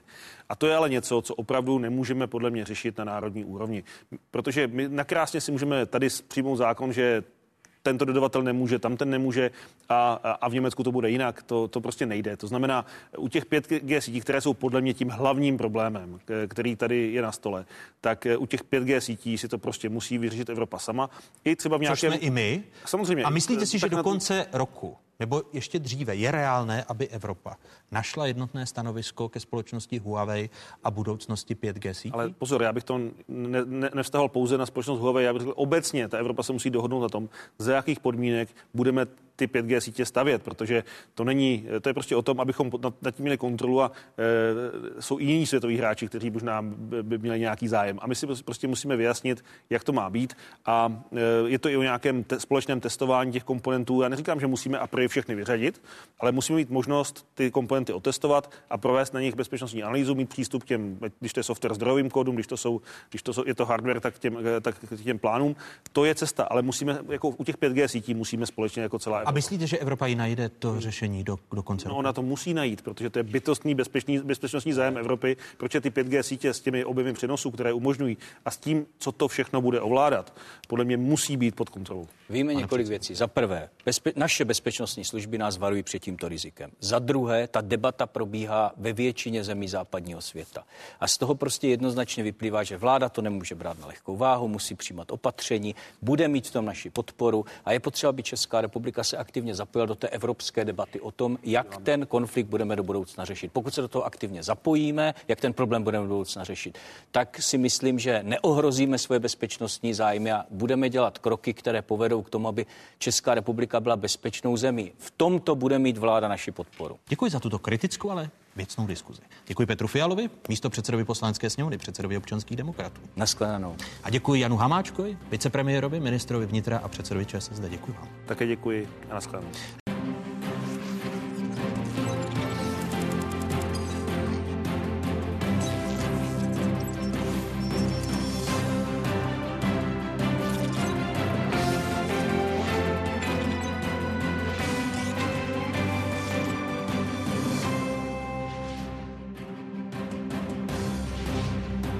Jste na správné adrese, tady je zpravodajská jednička v zemi, tady je ČT24. O jakých tématech se po dnešních otázkách začne mluvit? Investujeme do obnovy naší technologie a je zatím ta vize zajistit provoz elektrárny minimálně 20 s výhledem na dalších 30 let provozu. Doba jaderná. Kdo a kdy postaví nové jaderné bloky a potřebujeme je? Diskuze ministryně průmyslu a obchodu za hnutí ANO Marty Novákové, bývalého ministra Martina Kuby z ODS a místopředsedy hospodářského výboru sněmovny Martina Jiránka z Pirátů. Je vidět, že operátoři volání a SMS prodávají fakticky za paušál a to, v čem je hodnota, tak jsou data. Doba předražená. Jak dlouho budou Češi, Moravané a Slezané platit za mobilní data nejvíc peněz v Evropě? Vyřeší problém trhu nástup konkurenčního operátora? A najde se vůbec někdo takový? Další téma druhé části otázek. Ještě jednou vám všem divákům z Pravodajské 24 hezké nedělní odpoledne. Stále je tu jedinečný prostor pro diskuzi. Za levnými telekomunikačními službami se odstěhujeme do Polska. Radil nám svého času náměstek ministra průmyslu a obchodu z ČSSD. Z kroků dnešního vedení ministerstva se zdá, že levnější telekomunikační služby pro něj nejsou prioritou. Byť premiér Andrej Babiš slibuje opak. Je priorita hnutí ANO a moje priorita, abych něco s těmi prodraženými mobilními datami a mobilními operátory udělal. V minulosti pan Mládek s tím neudělal vůbec nic.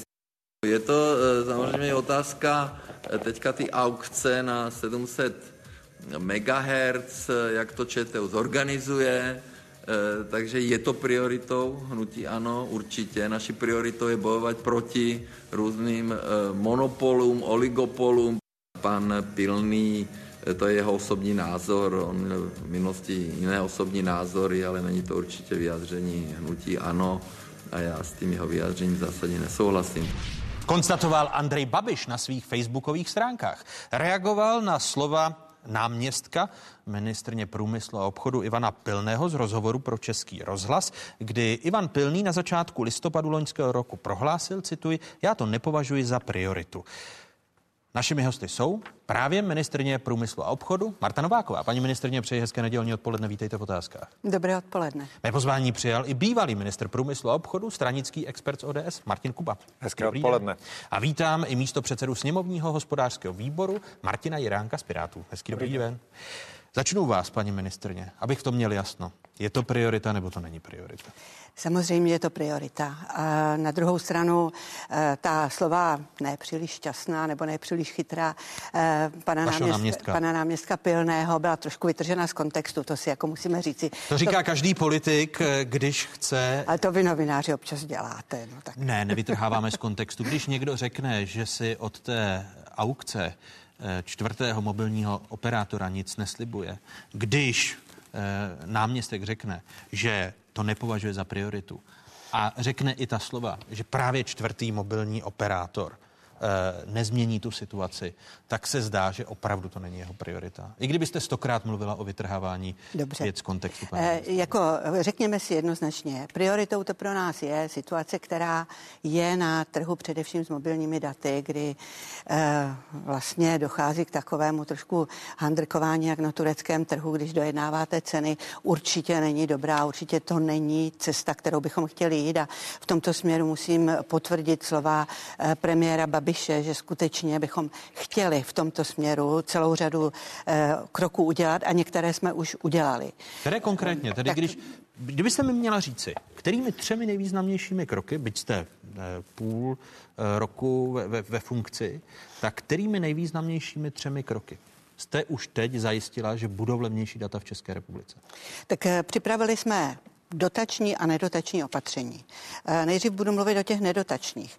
My jsme společně s Ministerstvem životního prostředí vlastně se dohodli na tom, že v souvislosti s výzvami, které Ministerstvo životního prostředí má na kanalizace, že vlastně budou součástí těch výstavby obecních kanalizací pokládány zároveň chráničky pro kabely, aby vlastně do budoucna bylo možno tudy protáhnout optické kabely. To znamená, to je něco, co předtím nebylo možné. Vlastně máme aktuálně přijatou novou legislativu. Zákon o opatření ke snížení nákladů na zavádění vysokorychlostních sítí elektrických komunikací z roku 2017, která konečně zavádí koordinaci staveb a snižuje administrativu. Nově je možno vlastně budovat přípojky elektronických komunikací do 100 metrů bez územního řízení a zároveň také bylo zrušeno kolaudační řízení. To znamená, jsou 2 kroky. To jsou konkrétně 2 kroky. Do roka a do dne zlevní. Ty samozřejmě data budou mít vliv na náklady a ty náklady potom ovlivňují tu celkovou cenu. Tomu věřím. Další opatření, ten nedotační, je opatření, které už jste tady vzpomínal, to je aukce uvolněného kmitočtu 700 MHz, která by měla proběhnout. Vlastně dneska probíhá nám veřejné konzultační řízení k této aukci. Aukce by měla být, ty podmínky aukce by měly být vyhlášeny, předpokládáme, druhé polovině roku 2019. Ty kmitočty budou uvolněny v polovině roku 2020, to znamená do té doby bychom měli mít vypsány podmínky a vybrány vlastně ty, kterým bude ta aukce přidělena. Nebo budou ty kmitočty v rámci aukce přiděleny. Tady je třeba si říci... A vy jste tak skeptická jako váš náměstek Pilný, který se bojí toho, že to bude marketingový projekt, že stejně vstup čtvrtého mobilního operátora výrazně data nezlevní? Tak my bychom pochopitelně podmínkami té aukce chtěli zabránit tomu, aby to byl pouze marketingový projekt. Ta aukce by měla být dvoukolová. V tom prvním kole budou nastaveny podmínky takové, aby vlastně jsme eliminovali pokud možno ten marketingový projekt, abychom dokázali opravdu ty kmitočty přidělit tak, aby jsme tu konkurenci na tom trhu vytvořili. Nicméně řekněme si upřímně, náš telekomunikační trh není velký a potřebujeme jaksi inspirovat a motivovat toho čtvrtého operátora. Ale jdou z něj hezké odvody do těch firm, které tady provozují. On je sice malý, ale... Samozřejmě, ale jako je, už jenom, když se podíváme na ty grafy, které tady mám nachystány, tak vlastně už jenom i mediální, i taková ta morální kampaň, která je ve vztahu k operátorům, vede k tomu, že prostě přesto, že nám roste počet reálných minut, tak nám klesají ceny. Samozřejmě jsou rozdílné ceny u podnikatelů a u fyzických osob, ale ten jasný pokles cen ve vztahu k objemu dat tady je zřejmý. Ono záleží, paní ministryně, odkud odkud klesáte. Z jaké základny. To je klíčové. Když se podíváme do našich dat, protože to máte data odkud? Tady není zdroj, to jsou vaše data? Ne, to jsou data ČTU. To jsou data ČTU. Mm-hmm. Jenom pro nás je důležitý zdroj. Já vám ještě ukážu jedna data. Ta se týkají společnosti Ruhil, která v Česku k neomezenému volání a SMS za 30 eur konstatuje, že zákazník dostane 3 gigabajty dat. Vedle Kypru, Maďarska a Řecka jsme tedy na tom nejhůře v Evropě.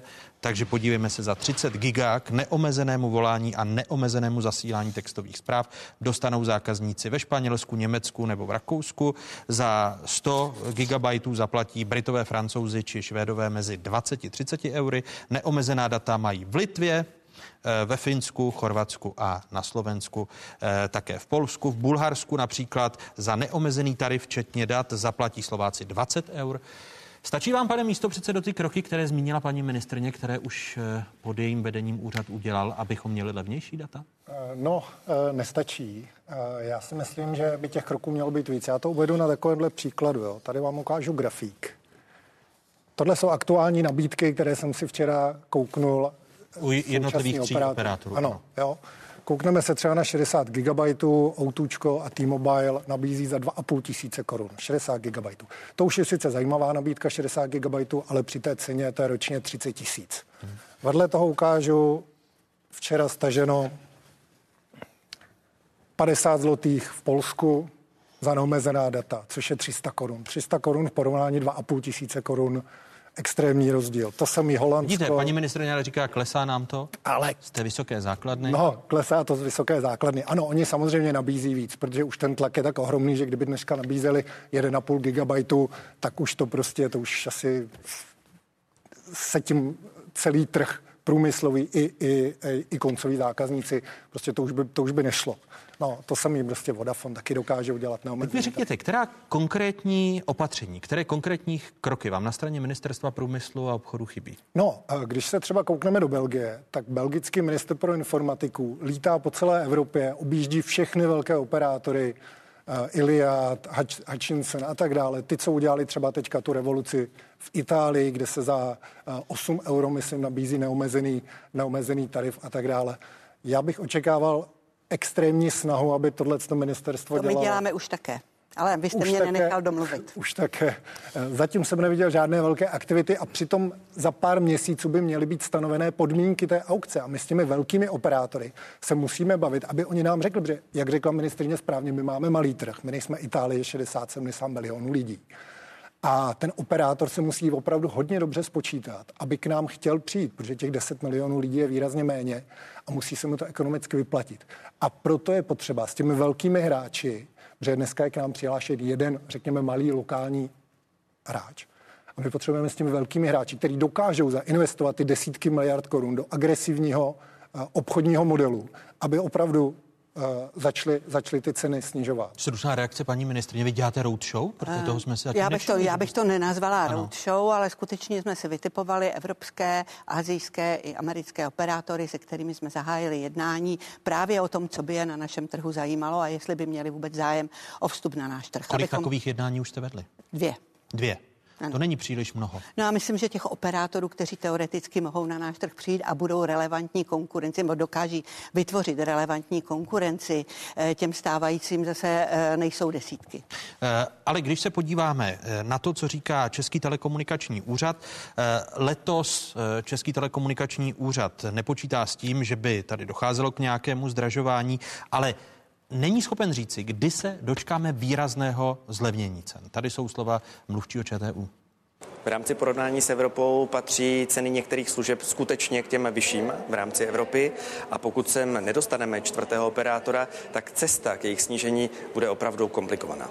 Jak říkala ministrně, chystaná aukce se uskuteční už ve druhé půlce letošního roku a operátoři se v ní utkají o frekvence nutné k výstavbě mobilních sítí páté generace 5G, které mají být až 100krát rychlejší než to současné nejrozšířenější technologie LTE. Pane bývalý ministře, myslíte, Myslíte si, že ty kroky Ministerstva průmyslu a obchodu jsou dostatečné? Tak já si nemyslím, že jsou dostatečné. Já bych asi vykročil trochu jiným směrem, čímž nechci všechny ty kroky zpochybňovat. On je to vlastně jakoby komplex nějakých věcí, které je třeba udělat. Co je ale důležité, je třeba říct, že všechny ty data, která máme a která hodnotíme, vychází z těch veřejných nabídek. Oni operátoři jsou nám potom schopni dát a dělají to často firmám a třeba ukázalo se to u Ministerstva financí pod vedením bývalého pana premiéra Babiše, že si najednou Ministerstvo financí vyhádalo cenu, kterou kdyby měl každý z nás doma, tak je to úplně v pohodě. A to je právě o tom, že ty veřejné nabídky nejsou často tak lukrativní, protože ten zákazník není v úplně výhodném postavení proti těm operátorům. A je to tím, co vy, pane redaktore, říkáte, je to relativně malý trh. Jsou to 3 operátoři. A teď si řekněme, kde na tom trhu vlastně funguje konkurence v momentě, kdy jdete po městě a můžete si koupit rohlíky tady, anebo za 100 metrů, anebo za 300 metrů, tak se doberete toho, že máte opravdu dobré a nejlacinější rohlíky. Kdežto v momentě, kdy víte, že máte nějaký tarif a jste uvázán na 2 roky a změna toho tarifu bude trvat prostě 2 měsíce a vy to na poprvé zkusíte a pak si zjistíte, že tam musíte jít, musíte podepsat x věcí, teď čekáte, tak většina Čechů má mentálně nastaveno, že to není ochotna podstoupit. No navíc ty zákony, o tom jsme tady diskutovali několikrát, jsou tak antispotřebitelské. Ano, a teď právě se dostávám do toho a tam bych čekal mnohem větší aktivitu MPO a tam jí patří do zákona o elektronických komunikacích vyloženě prosazovat prospotřebatelský pohled. Takový, který vám umožní prostě přejít od jednoho operátora k druhému, aniž by vás to zatěžovalo a pak to prostě bude fungovat. Operátoři na to říkají oni, ti lidé ty data nečerpají, ale přiznejme si, že v České republice každý podvědomně pořád máme v hlavě, že data jsou drahá věc, takže se lidé připojují na Wi-Fi a je nutné vytvořit prostě naprosto maximálně konkurenční prostředí. Je třeba říct, že tohle to není prodej rohlíků, prostě ty sítě hodně stojí a je třeba propojit, aby stát vytvářel dobré podmínky pro ty operátory, aby mohli investovat do té infrastruktury. Nutno na jejich ochranu říct, že jsou to miliardové investice, ale tam musí být dobře vypisované ty programy. Pamatujeme si velmi dobře, jak MPO pod vedením pana ministra Mládka zmotalo těch 14 miliard, které měly být na výstavbu sítí z Evropské unie a v podstatě se nevyčerpaly. Bohužel se ale poslední roky stává, a tím jste začínali, že se příliš nedaří chytré výroky Ministerstva průmyslu a jejich náměstků a už to trvá delší dobu. Když zůstanu ve vší úctě, pane bývalý ministře, u toho prvního kroku, to znamená to, jak byste měnili zákony, aby konečně Ministerstvo průmyslu a obchodu bylo po těch mnoha letech více prospotřebitelské. Co byste tam tedy, pane místopředsedo, dal konkrétně do těch zákonů? Tak pro mě třeba, jak říkal kolega, ohledně toho přechodu k operátorům, myslím si, že těch 20%, co je dneska pokuta za nevyčerpanou cenu vlastně do konce toho, tak si myslím, že by se to klidně mohlo snížit na 10, možná i na 5, aby se opravdu ten přechod zrychlil. Dá se snížit i dá se zrychlit i ta byrokracie kolem toho, aby to bylo třeba jako přechod s bankou. A opravdu ten člověk ve chvíli, když bude moct de facto opravdu za pár korun přijít k někomu novému, tak to i pomůže v případě příchodu toho nového operátora. Je možné, aby ten návrh jste předložili, když ho nepředkládá Ministerstvo průmyslu. Určitě, já si myslím, že v tomhle tom budeme spolupracovat. Jako jestli já můžu k tomu něco říct, je třeba tady vnímat situaci, že tady opravdu primárně se jedná o Český telekomunikační úřad, který má tuto iniciativu, protože ten je pověřen dohledem. Ale to není pravda. Tak není. Ale ten je pověřen dohledem nad telekomunikačním trhem. A to je, a tady si řekněme, že máme skutečně privátní subjekty, které provozují ty mnohamiliardové sítě, které do nich zainvestovaly, a malý telekomunikační trh, jako Český telekomunikační úřad, provedl šetření, jestli je tam dostatečně konkurenceschopný ten trh, identifikoval, že jsou oblasti, kde není, a proto začal vyjednávat s Evropskou komisí právě o tom, jestli tedy přístup k mobilním službám bude zařazen do seznamu relevantních trhů, to znamená, aby mohl být opravdu jednoznačně regulován. To je skutečně záležitost, která, když prostě sedíme takhle u stolu, tak to vypadá jako jednoduché řešení, ale ve skutečnosti to řešení je poměrně komplikované. A paní ministryně, omlouvám se, připustila jste si někdy, a ona ta diskuze se týkala i vašich předchůdců, když byli v tomto studiu, že na Ministerstvu průmyslu a obchodu je duch antispotřebitelství, co se týče telekomunikačního trhu, protože v tomto pořadu byl několikrát předseda Českého telekomunikačního úřadu. Říkal, že co se týče těch zákonů, které by měly být pro spotřebitelské, tak Ministerstvo průmyslu a obchodu jim brání a mluví se o lobbingu právě těch tří telekomunikačních hráčů v čele s O2.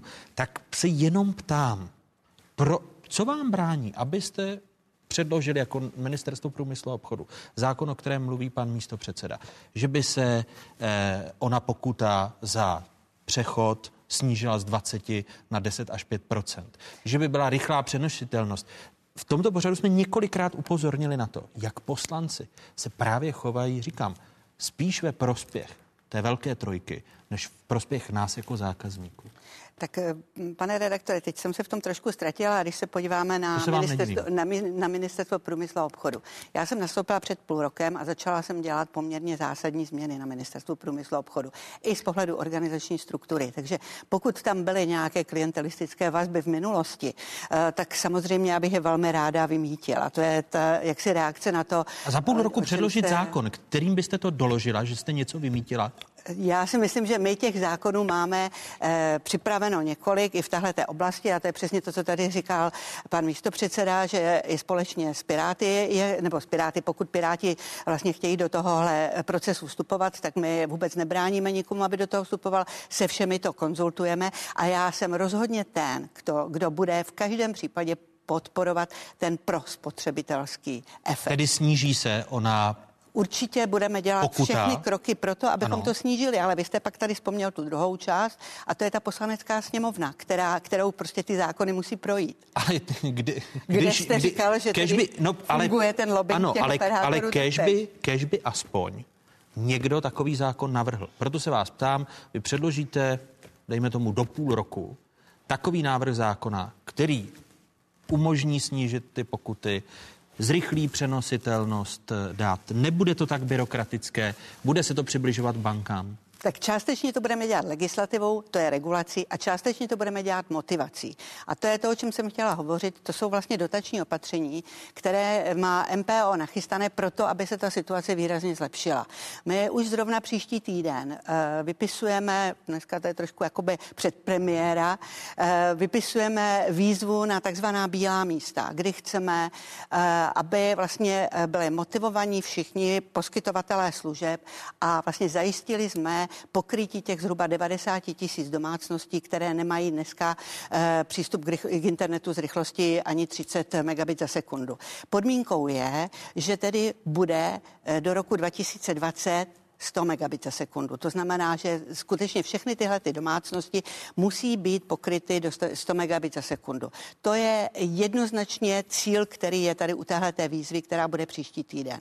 Kromě toho vlastně chystáme další výzvu, která se týká vysokorychlostního internetu a ta výzva by měla vytvořit vlastně digitální technické mapy. To znamená, měli bychom zmapovat veškeré oblasti s veškerými sítěmi, které už jsou, které bychom měli využít pro vysokorychlostní internet. A jakože jich máme dost, jak privátních, tak ve státních rukách nebo polostátních rukách. To znamená, to je to, co bychom chtěli udělat a obě dvě ty výzvy jsou již připravené. Zároveň tedy budeme vlastně pomáhat obcím, protože půjde o to, aby obce dokázaly se zapojit do těchto výzev. Jednak sami, ale jednak prostřednictvím institutů v obcích, ať jsou to školy nebo nějaké dopravní uzly a podobně, aby se zapojili do těch výzev pomocí takzvaných internetových voucherů, kdy chceme, aby vlastně se sdružovaly ta poptávka po těchto službách a dokázali jsme vlastně potom nalézt k tomu adekvátní finanční prostředky. To znamená, my opravdu v tomto směru děláme hodně kroků, abychom jednak tedy vyřešili ty problémy, které tady vznikly historicky právě tím, jak jste tady vzpomínal bývalého pana ministra Mládka, který se dohodoval tak dlouho s panem ministrem Chovancem, až to skončilo u Evropské komise, takže... No to právě souvisí s tím zákonem, proto jsme tady velmi bedlivě sledovali to, jak i ministerstvo průmyslu a obchodu předkládalo v rámci evropských směrnic, daleko přísnější protispotřebitelský zákon a novelu zákona o telekomunikacích, než aby to bylo pro spotřebitelské. Pomohou tyto kroky a je nutné podle vás měnit zákon, pane? Já si myslím, že je nutné měnit zákon ve směru té ochrany toho spotřebitele. Ten trh je prostě do určité míry prostě monopolní, to není úplně normální a je to dáno podstatou toho trhu. To znovu říkám na ochranu, nebo já jakoby říkám ne na ochranu, ale je nutno přiznat, že je to trh, který si zítra neotevřeme ani já, ani vy, prostě zatímco pekárnu můžeme otevřít zítra každý.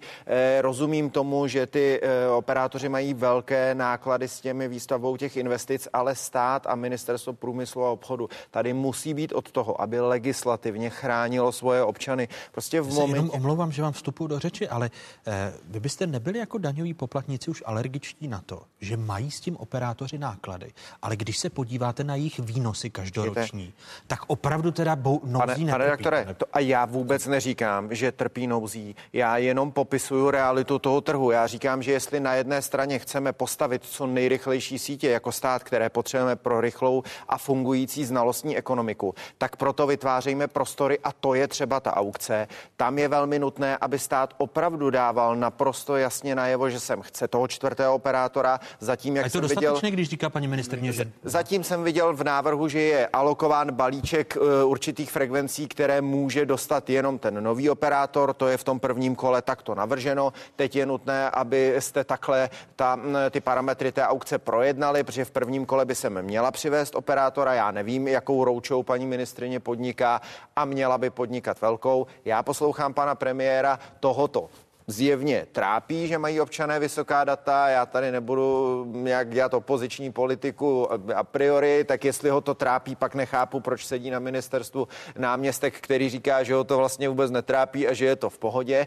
A znovu říkám, jenom dokud neumožníte těm zákazníkům přecházet úplně plynule z jednoho krámu do druhého, tak nikdy nebude to konkurenční prostředí fungovat a v tom se na mě, paní ministryně, nezlobte, není role ČTU, je role ministerstva průmyslu jako zákonodárce, toho, kdo tu legislativu tvoří. Slyšel se příslib, že snad do půl roku, paní ministryně. A já doufám, to tak musí... Jako novela zákona na ochranu spotřebitele je již ve sněmovně. Ještě jsem ji neměla příležitost načíst, protože sněmovna má zatím jiné priority. Já jsem ji neviděl, budu doufat, že až ji uvidím, že si zaplesám radostí. To je obecná novela zákona, se netýká telekomunikačního trhu. Ne, to se netýká telekomunikačního trhu. Ne, to by měla být o elektronických komunikacích a tam by měla být spotřebitel chráněn. Takže znovu říkám, pokud v tomto nebudete dělat kroky a budete stále držet občana jako trochu rukojmého nějakého závazku, protože přiznejme si, že jsou ve světě trhy, kde normálně mobilní operátoři netrvají na žádném závazku a to je prostě nutné k tomu, aby se ten trh rozproudil, bez toho prostě nebude fungovat. Ale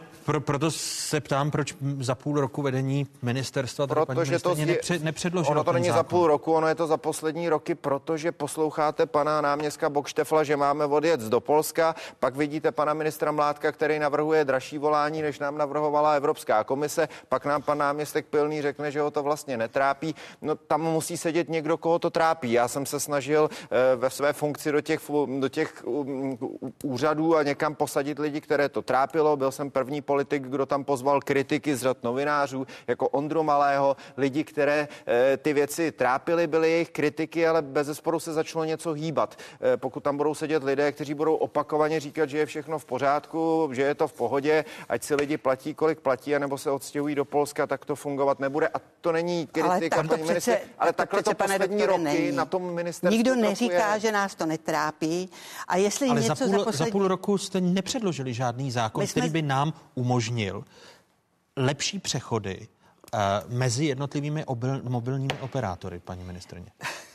Pane redaktore, jako s předkládáním zákonů v rámci legislativního procesu to není tak jednoduché, musím říci. A jako mohu vám říci, že příprava tady těchto zákonů je poměrně komplikovaná a musí projít legislativním připomínkovým řízením v rámci jednotlivých rezortů, v rámci veřejnosti. Nepředložili ani do těch připomínkových míst, ani do mezirezortního připomínkového řízení. Ale... Proto se vás ptám, jestli máme šanci jako zákazníci se dočkat, že to za vás bude nebo nebude. A ať paní ministryně jenom netrápíme. Mě by spíše potěšilo, kdyby pan Pilný, váš náměstek, řekl, já vnímám, co říká premiér, mě to trápí taky, budeme na tom pracovat, uděláme to a to, jestli jste to předložili nebo ne, já bych i odpustil, ale prostě rád bych slyšel, že je to priorita, navrhnete ano. Tohle. Ne, já se omlouvám tady tak lehce. Ale mě by potěšilo aspoň to, pane redaktore. To tady Andrej Babiš to tady říká už 3 roky, že data jsou priorita. Říkal to Bohuslav Sobotka a zatím je tady ten přechod poměrně komplikovaný. Pane místopředsedo Jiránku, když to nepředloží ministerstvo, proč nejdete tou cestou vy, jako poslanci v rámci legislativních? No, je potřeba je to samozřejmě komplikovanější, je to potřeba projednat s ministerstvem. Opravdu, jak říká paní ministryně, tohle není jako úplně jednoduchá věc, ale je potřeba na tom pracovat. Ideálně by to bylo předtím, než sem přijde ten potenciální 4. operátor, aby to už bylo v zákoně, aby ten operátor už předem věděl, bude tady rychlý přechod, snadný přechod, můžu lehce přetáhnout ty nové zákazníky, když ale to je přesně to, když tady ministerstvo, a zase se točíme v kruhu, ministerstvo chce do půl roku ty podmínky pro 4. mobilního operátora připravit. Do připomínkového řízení dodnes nebyl předložen zákon a novela zákona o elektronických... Už jsou dlouhé roky. No a proto se vás, a vy mi teď na tu otázku, jestli byste to neudělali alespoň formou poslaneckého návrhu, řeknete, že to je velmi komplikované. To znamená, že za půl roku, až se sem někdo bude chtít hlásit, budou se vypisovat ty podmínky toho tendru, tak budeme ve stavu, jako jsme dnes. Velmi nepružném. Už by to mělo být prostě ve sněmovně a ten nový operátor by měl jasně říct, teda by měl jasně vědět, ano, přicházím s tím, že to tady takhle bude, ale to je prostě historicky, tady se už od roku 2000 prostě nefunguje dobře směrem k těm zákazníkům. To už jsou ty předchozí aukce, které proběhly, to není samozřejmě vina paní ministryně, tam byly špatné kroky. Opravdu, jak mluvil pan bývalý ministr, ty závazky, tady máme zkušenost, že každý si musí zavázat na ty 2 roky, aby měl nějakou cenu. Jo, vemte si třeba americký T-Mobile, tam žádný závazky nejsou. Tam je T-Mobile je tam nový a říká těm starým firmám a těm starým operátorům, to jsou ty tradiční operátoři, který vás škrtí. My přicházíme nově bez žádných závazků, super ceny, super data a tak dále. U nás je to naopak, u nás je ten T-Mobile naopak ten tradiční operátor a drží lidi v závazcích, samozřejmě vysoká data a tak dále. Přitom hned za hranicemi to není. Ale proto se vás ptám, že nevidím řešení, krom toho, že premiér slibuje už rok, že to je pro něj priorita. Ministerstvo průmyslu a obchodu půl roku pod vedení paní ministrně, půl roku předtím nepředložil ani do připomínkového řízení žádnou takovou novelu, která by tomu 4. operátorovi jasně řekla, tady to nemá velká trojka propachtované, tady jsme pro zákazničtí, tady nebudeme platit 1000 korun a mě o tom vyprávějte, protože jsem zaplatil 1000 korun za to, že chci přejít od jednoho operátora k druhému. Ano, ano. A já si to dokončím. No, paní ministře, já si to dokončím. My teď, tohle je opravdu tohle je vlastně poslední aukce na hodně dlouhou dobu, která má šanci přitáhnout nového operátora. Ale děláme všechno pro to, neděláme. Chystá se už několik let. Všichni to vědí. Už se 2 roky se na to připravuje Česká televize, která uvolňovala pásmo, aby se tam mohlo použít pro ty mobilní operátory. Jo, jako opravdu se toho dělá velmi málo a ten výrok, já ho nebudu opakovat, pana náměstka, ten mě prostě nepotěšil minulý rok. Jo. Paní ministryně. Skutečně jsou nachystané podmínky, probíhá veřejná diskuze o podmínkách aukce pro 4. operátora. Ta veřejná diskuze probíhá s relevantními subjekty na trhu. Jakmile budeme prostě mít to kolečko za sebou, tak vlastně budou ty podmínky definitivně vypsány. Tak, aby všechny tyhle ty názory, které tady zaznívají, aby byly zohledněny v těch podmínkách. Vy to přece musíte garantovat. Aby se někdo vstoupil, no negarantuje. Ale znovu se ptám, proč není v připomínkovém řízení? No tak je v připomínkovém řízení novela zákona. Teď probíhá veřejná diskuze, kterou se nastaví podmínky pro aukci. Teď tahle probíhá. Jako já si myslím, že bez té veřejné diskuze prostě opravdu nemá smysl, abychom tady nastavovali nějaké konkrétní podmínky do zákona. Bez veřejné diskuze... Pojďme si rozebrat vaše slova. Bez veřejné diskuze nemá smysl, abychom zákazníkům umožnili rychlejší přechod bez sankcí a aby to fungovalo jako na bankovním trhu. Ale pane redaktore, zase mě trošku chytáte za slovíčka. No, jako prostě kdybych vás nechytal za slova, tak nemohu dělat svoji práci, paní ministryně. Dobře, já jsem se bavila o podmínkách té aukce. A v podmínkách aukce je to přesně tak, jak hovořím. Měly by tam být zohledněny. Ty podmínky by měly být nastaveny tak, aby tady vstoupil čtvrtý operátor, aby vstup čtvrtého operátora skutečně byl konkurenceschopný na tom trhu. A k tomuhle tomu všechno směřujeme. A to by přece měla garantovat nějaká novela, která tomu čtvrtému operátorovi, a jsme u toho, ukáže: Česká republika konkurenceschopný trh chce, Česká republika nebude tady vytvářet bariéry, které vlastně pro zákazníky vytváří dodnes, že raději se zůstává u té velké trojky, protože platí tisíce za pokuty, přenést telefonní číslo trvá 8 dní, je to spojeno s byrokracií, musíte navštívit pobočku, ještě vám vyhrožují, že tu pokutu zaplatíte a podobně. Já mohu reagovat. Shrnul se to bezvadně. No, ale nedostal jsem odpověď na otázku, kdy bude novela zákona. Akorát paní ministryně trošku míchá dvě věci dohromady. Ty podmínky té aukce tohle nepopisují. Ano. Ty podmínky té aukce říkají: my vám vyčleníme nějakou část toho spektra, o kterou se nebudou moci ucházet ti, kteří tu dneska podnikají. Tím sem zvete toho operátora a vůbec dáváte na možnost a vlastně to trochu vymezujete pro toho nového. Říkáte, my vám to takhle vyblokujeme a nedáme to k dispozici těm stávajícím, tím ho sem zveme. Můžete dát podmínky, že ti staří potom budou moci mu umožnit dostat se na ty jeho sítě, než on si vybuduje ty svoje. Ale vedle toho, a to je to, co popisuje pan redaktor, musí být legislativa.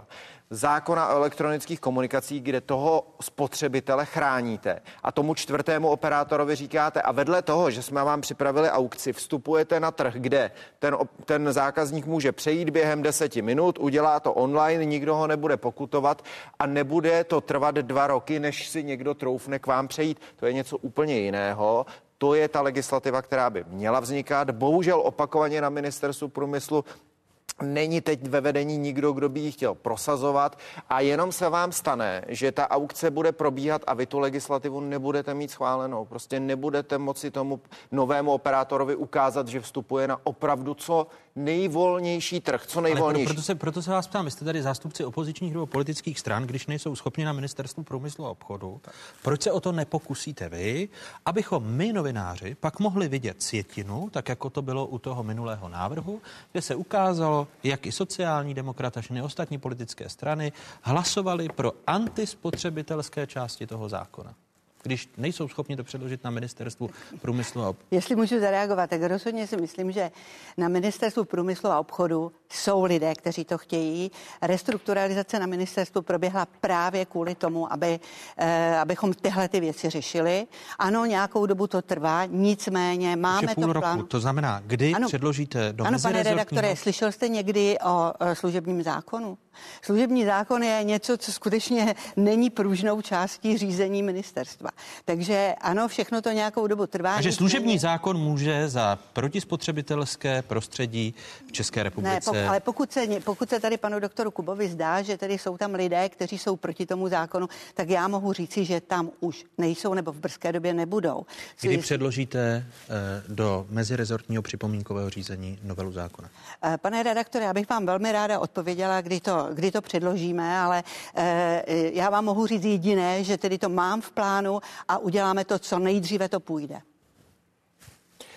Jenom krátká reakce, mně se to nezdá. Já vím, že tuhletu gesci měl pod sebou pan náměstek Malý, potom odešel, vy jste na to místo zvolila pana Pilného a já slyším výrok vašeho pana premiéra, který říká, ta data jsou drahá, mě to trápí, bylo tam špatný vedení, Mládek a Bokštefl, ty to neudělali, vy jste si vyměnila náměstka, který předpokládám, že má zadání od vašeho pana premiéra a ten náměstek, který je tam nově, na tu vlastně reakci pana premiéra premiér řekne, no já to úplně jako trouble necítím. A na to se ptám, já neříkám, že jsou tam nějaký lidé. Já vycházím z... Pan náměstek Malý byl politický náměstek. Pan náměstek Pilný je taktéž politický náměstek. Jsou to lidé, kteří nemají gesci k tomu, aby vykonávali řízení podle služebního zákona. Na řízení téhleté oblasti je pan náměstek Očko a ten je za to plně zodpovědný. Pan náměstek Pilný má zcela jinou roli a to je role koordinační ve vztahu k některým vládním zmocněncům a podobně. Ten nemá v gesci telekomunikační trh ani jeho řízení, ani jeho regulaci. Takže je to politický náměstek, stejně jako byl pan náměstek Malý politickým náměstkem. To znamená, ani jeden z nich nemohl řídit pracovníky ministerstva. Pane místopředsedo, ale mohli jezdit po světě a pan náměstek oslovovat... Malý to asi dělal. Ano, upřímně řečeno, pan náměstek Malý měl z ministerstva průmyslu a obchodu trošku cestovní kancelář. No, jako pokud se snažil získat nového operátora, mobilního operátora, to nevím o tom, že za celou dobu, co tam byl, teda byl tam chvilku za mé působnosti, že by toto dělal. Je tedy naděje, že byste aspoň v rámci poslanecké sněmovny, protože paní ministryně se vymlouvá tady na služební zákon. Během příštího týdne se domluvíme s ministryní, sednu si, v jaké to je fázi. Když uvidím, že to je blízko, tak to budeme jako Piráti určitě podporovat. Když uvidím, že se to neblíží, tak se na to domluvíme třeba s ODS určitě. Vaše slova beru vážně, tak doufám, že do čtvrt roku budeme mluvit o návrhu zákona, který je v poslanecké sněmovně a byl by pro spotřebitelský. Děkuji. Hra na odkládanou. To je hra kolem nových jaderných bloků. Politická rozhodnost skončila schválením záměru mít v Dukovanech nový jaderný blok v roce 2035. Nikdo zatím nerozhodl, kdo a za čí peníze bude stavět. Kolik máme ještě času? S největší pravděpodobností žádný. Máme času od -3 let do nekonečna, protože ano, ty bloky podle státní energetické koncepce jsou potřeba, ale to finální rozhodnutí, to zelené světlo, to je záležitost politické odvahy. To rozhodnutí, které teď bude uděláno v dobré víře a s nejlepšími úmysly a s těmi informacemi, které máme dneska, se zpětně viděno ukáže jako špatné. Říká v rozhovoru pro dnešní Otázky předsedkyně Státního úřadu pro jadernou bezpečnost Dana Drábová. O dodavateli by mohla rozhodnout ještě tato vláda. Z hlediska technického je pro rozhodování poměrně jednoduché. Všech 6 zájemců podle Drábové naplňuje bezpečnostní parametry, jen k nim dospěje odlišným technickým řešením. To politické řešení podle Drábové bude složitější. Ta druhá rovina, to znamená ta geopolitická, to strategické rozhodnutí, jakého partnera si tenhle stát zvolí na další desítky let, řekněme na skoro 100 let, protože ten, kdo to dodá a ta země, ze které ten dodavatel bude pocházet, to opravdu je strategický partner. Tohle rozhodování jednoduché nebude a já ho politikům tedy nezávidím. Dodává v rozhovoru pro dnešní Otázky Dana Drábová. Paní ministryně, vy jste v tomto týdnu na začátku týdne řekla, že to je duben letošního roku, kdy bude rozhodnuto a ten termín je opět posunut z loňského konce roku, tedy na letošní duben. Je to termín konečný, nebo tomu zabrání služební zákon či nějaký jiný zákon? Pane redaktore, já přesně vím, co jsem řekla. Já jsem říkala, že bych si přála, aby rozhodování o investičním modelu bylo do dubna jasné. Ale... Takže byste si to přála, neznamená, ano, že to bude realita. No, víte, já myslím, že paní Drábová to hezky řekla. Je to rozhodování možná na 100 let dopředu. To rozhodování je skutečně hodně strategické o tom, jak vlastně se bude energetický trh v České republice v budoucnu vyvíjet, jak bude vypadat zásobování elektrickou energií. A já si myslím, že teď diskutovat na téma, jestli měsíc nebo 2 je nějaké zpoždění z pohledu tedy té strategické, není relevantní. Naopak je relevantní diskutovat o míře zodpovědnosti. A já bych chtěla říct... Jenom abych vstoupil do vaší řeči. Ona, paní Drábová, toto říká už 15 let.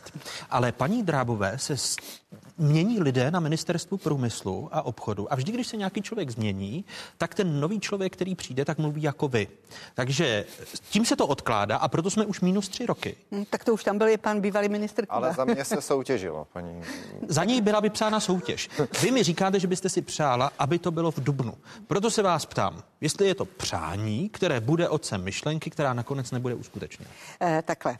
My jsme učinili několik, bych řekla, velmi důležitých rozhodnutí. A to jedno z nich je, že vlastně komplexní zodpovědnost za dostavbu nového jaderného zdroje, to znamená řízení stálého výboru na dostavbu nového jaderného zdroje, si na sebe převzal premiér, tudíž celá vláda. Že to není záležitost jednoho ministerstva, a to ministerstva průmyslu a obchodu. A já si myslím, že tímto jsme dali jasně najevo, jakou prioritu to rozhodování má. A vlastně v rámci této priority došlo i k posílení toho celkového týmu, který pracoval, nebo který pracuje na tom. Do čela tohoto týmu si pan premiér vybral pana Míla. Pan Míl bude vládním zmocněncem pro dostavbu nového jaderného zdroje, připravuje konkrétní plán a konkrétní metodu, jakou vybrat, tedy jakou nastavit ten investiční model a potom jakou metodou bychom měli pokračovat v průběhu té výstavby. Je reálné, aby tendr na dostavbu nových bloků byl vypsán ještě letos, protože za Martina Kuby, respektive za vlády Petra Nečase, se soutěžil. Ten tender nakonec byl odložen nebo odpískán, zrušen, jak to nazvat. Je reálné, aby byl ještě letos vypsán tendr? Tak vezmeme-li harmonogram toho, co máme před námi. A to je, že pakliže rozhodneme o investičním modelu, tak budeme muset začít vyjednávat s Evropskou komisí otázku veřejné podpory. Vzhledem k tomu, že víme, že budou v květnu nové volby do Evropského parlamentu, bude se měnit Evropská komise, tak si osobně myslím, že to reálné úplně letos není. To znamená, že by tendr byl vypsán letos, ale to je prostě úvaha, kdy si můžeme... Takže dříve než za rok to nebude. Když si můžeme říci, jak vlastně vůbec ta časová osa toho vyjednávání bude probíhat a které kroky mohou být dělány souběžně a které prostě musí mít nějakou souvislost s kroky předchozími. A otázka veřejné podpory bude otázkou poměrně velmi významnou. To znamená, že pokud se týká ve vazbě na tendr a podmínky tendru, bude určitě ta otázka podmínek veřejné podpory muset být součástí tendru. Takže tam já nevidím tuhletu možnost, že by, nebo nevidím. Myslím si, že je málo pravděpodobné, že by se to stalo. To bude letos. Až v příštím roce.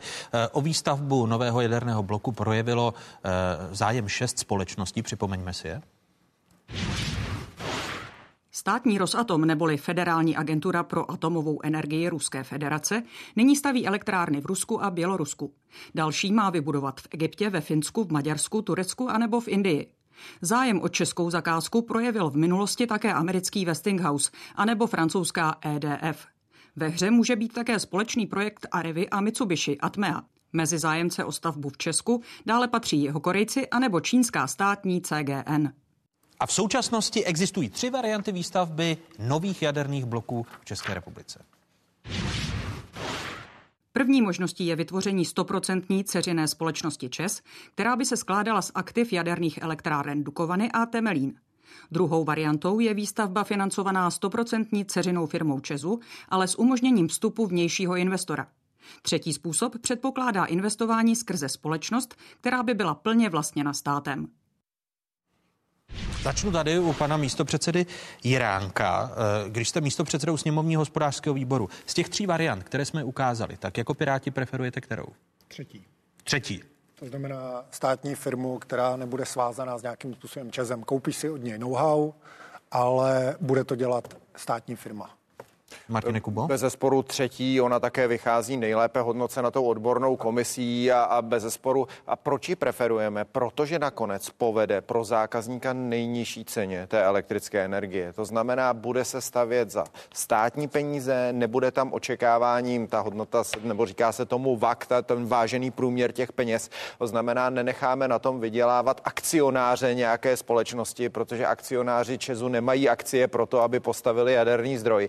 Ale mají, je proto, aby co nejvíce vydělávali. To znamená, třetí varianta znamená, že náklady na tu stavbu budou nejnižší a potom také povedou k nejnižší ceně elektrické energie. A mimochodem, když se na to podíváte, ono to v těch variantách je zpracováno, tak každé procento, které ubereme na tom, kolik ti akcionáři očekávají na tom zisku, vede v desítkách eur ke snížení té ceny a ten rozdíl může být zásadní. A s tou třetí variantou, o které mluvíte a jako opoziční strany se k ní přikláníte, tak myslíte si, že s ní nebudou mít problém minoritní akcionáři, kteří právě jako naznačují, že celá výstavba nových jaderných bloků je může výrazně poškodit a jsou proti? Právě to je varianta, která by měla vést k tomu, že oni nebudou jako minoritní akcionáři součástí té společnosti, která to bude stavět. Mělo by to být tak, že by si stát koupil, nebo je model, který musí zpracovat na ministerstvu a na té komisi, tu část ČEZu, která má ty jaderné zdroje, tu část ČEZu, která je schopna tohleto stavit, a stavěl by to jako 100% státní entita, protože mimochodem také to, proč byl ten minulý tendr, a já říkám znovu, jenom za mě se nevypisoval, já jsem přišel na ministerstvo a už byl vypsán, takže za mě se jakoby soutěžilo. Co na něm bylo rizikové, bylo, že ho měl realizovat ČEZ, a tam bychom velmi pravděpodobně se potýkali se žalobami akcionářů, protože oni nemají akcie ČEZu proto, aby naplňovali státní energetickou koncepci. Tohle je investice prostě na 50 let a já si dovolím poslední poznámku. Já varuju před tím, abychom ji hodnotili ryze z toho, jestli je dneska elektrika za 35 euro anebo za 50. Ta se za 2 roky výrazně zvedla a tady toho stavíme na 50-60 let. Představte si, teď mi to připomenulo, bylo 50-leté výročí upálení Jana Palacha. To je třeba životnost té jaderné elektrárny. Teď jsme 10 let předtím, než začneme stavět. Takže jakoby nějaká komise v roce 1959 vyhodnocovala, jak se dneska bude zavírat jaderný zdroj, že on by teď vlastně dobíhal a viděla by celou tu ekonomiku. Mezitím jsme tady měli ruská vojska, normalizaci, perestrojku, padla opona, to se 3krát obrátil svět na ruby. To se nedá hodnotit jenom podle ceny elektriky, to je strategické geopolitické rozhodnutí. Jinými slovy, vy byste se pod ten tender podepsal? Já bych velmi hledal shodu na tom, aby byla napříč politickým spektrem, tohle se nemá politizovat, děláme něco, co děláme pro občany na 50-60 let. Máme nějaké technologie dneska k dispozici. Já bych skoro preferoval, aby se zvolila ta metoda financování, to je první, ta se ještě nezvolila, začalo se soutěžit a připravovat, protože upřímně začne se stavět někdy v roce 28-30. To se pořád bavíme, že se začne stavět za 10 let, dřív ne, teprve potom se začnou utrácet. Teď už jsou i malé takové konvenční zdroje, které se jako nemusí vyrábět jako velký reaktor, ale jsou to stovkový, který se dají řadit v sérii, mají je Angličané, Američané, měly by být v roce 25 už komerčně užité, takže se může stát, že bychom postavili třeba jenom jeden velký blok a k němu potom už postavili menší, ale musí se něco dělat, pokračovat. Zatím pořád přešlapujeme na místě a tam já souhlasím s paní předsedkyní Drábovou, bohužel prostě to rozhodnutí musí padnout, je politicky odpovědné a nelze ho udělat jenom z pohledu dneska je laciná elektrika, tak prostě ho nedělejme a proto taky u toho nemají být ti malí akcionáři. Musí to být strategické rozhodnutí státu, jako když staví dálnice. Varianta 3, paní ministryně, za vás? No, já bych řekla, že ona je tady ještě čtvrtá možnost. Ta tady nezazněla, to je možnost, kterou tady naše vláda preferuje, a to skutečně, abychom hledali cestu, že bude stavět ČEZ s nějakou formou garance státu. A myslím si, že to je varianta, na které určitě budeme pracovat. To, jakou formou bude řešena ta vazba na minoritní akcionáře, já bych teď nechtěla předjímat, jen by mě zajímalo, proč se minoritní akcionáři nezajímali o výsledky ČEZu v době, kdy investoval třeba v Bulharsku. Víte, tady si myslím, že minoritní akcionáři v okamžiku, kdy už, a tahle ta skupina minoritních akcionářů naprosto jednoznačně, kdy už si pořizovali akcie, tak věděli, že je tady státní energetická koncepce a že ve státní energetické koncepci výstavba jaderného zdroje je. To znamená, že prostě... Aniž bych vás chtěl chytat za slovo, z čehož byste mě mohla obvinit, tak když používáte budoucí čas, že rozpracováváte, ano, nebo budete rozpracovávat tu variantu čtvrtou, tak vy zatím nemáte popsanou. Ta varianta je popsaná a skutečně už se začalo pracovat na možnostech, kterými bychom se dostali k realizaci. Já jsem chtěla říct ještě jedno. Tady si myslím, že je naprostá shoda v tom, že musí pro dostavbu nového jaderného zdroje existovat celospolečenský konsenzus a my jsme právě proto změnili i to nastavení toho stálého výboru pro dostavbu jaderné energetiky s tím, že tedy se změnil status a ten status se mění právě v tom smyslu, že do celého toho procesu rozhodování budou zapojeny politické strany napříč politickým spektrem. Protože toto rozhodnutí je rozhodnutí pro budoucnost a nemělo by být, že tedy výměnou nějaké politické garnitury dojde k zásadní změně v tom, tedy jak se bude pokračovat to, k čemu došlo vlastně v souvislosti s probíhajícím tendrem na Temelín. Tahle ta situace by se neměla opakovat, měli bychom pracovat na tom, aby to rozhodnutí o investiční modelu a i o budoucím procesu bylo skutečně konsenzuální napříč politickým spektrem. Co říkáte té čtvrté variantě, Martina Jiránku? Já mám strach, že z toho zase budou z toho hádky s těmi akcionáři. Já bych opravdu šel tou variantou toho, že to bude řešit primárně stát bez těch akcionářů, protože prostě je to rychlejší. Už teďka máme skluz, tady mám seznam, kdy se to mělo dělat. Rozhodnutí o investičním modelu mělo být v půlce 2016. Jo, je 2019. My teprve teď začínáme řešit investiční model, vybíráme ze 4, možná bude 2020, musíme jednat s Evropskou komisí. No, do toho ČEZ teď plánuje možnost, zvažuje alternativu posunutí fungování Dukovan, těch starých bloků, do roku 2045. No. Takže tím, jak se odkládá rozhodnutí, protože původně se měli. Co kroutíte hlavu, paní ministryně? Já bych řekla, že to není úplně v souladu, že tedy diskuze nad prodloužením životnosti Dukovan a výstavba nového jaderného zdroje. Diskuze nad prodloužením životnosti Dukovan tady je a je zcela relevantní. Původně měli skončit 2035 ano, a už to byl protažený termín. Každých 10 let tam probíhá kompletní revize ano. A každých 10 let v rámci té revize se určují podmínky pro to, jestli může být tedy životnost prodloužena nebo ne. Což umožňuje politikům nedodržovat jízdní řády. Řekla, že to takto může vypadat, že se tady vytváří nějaký polštář, ale já souhlasím s tím, že to rozhodnutí bychom zásadním způsobem odkládat neměli, ale také bychom ho zásadním způsobem neměli za každou cenu urychlovat. Měli bychom ho prostě udělat.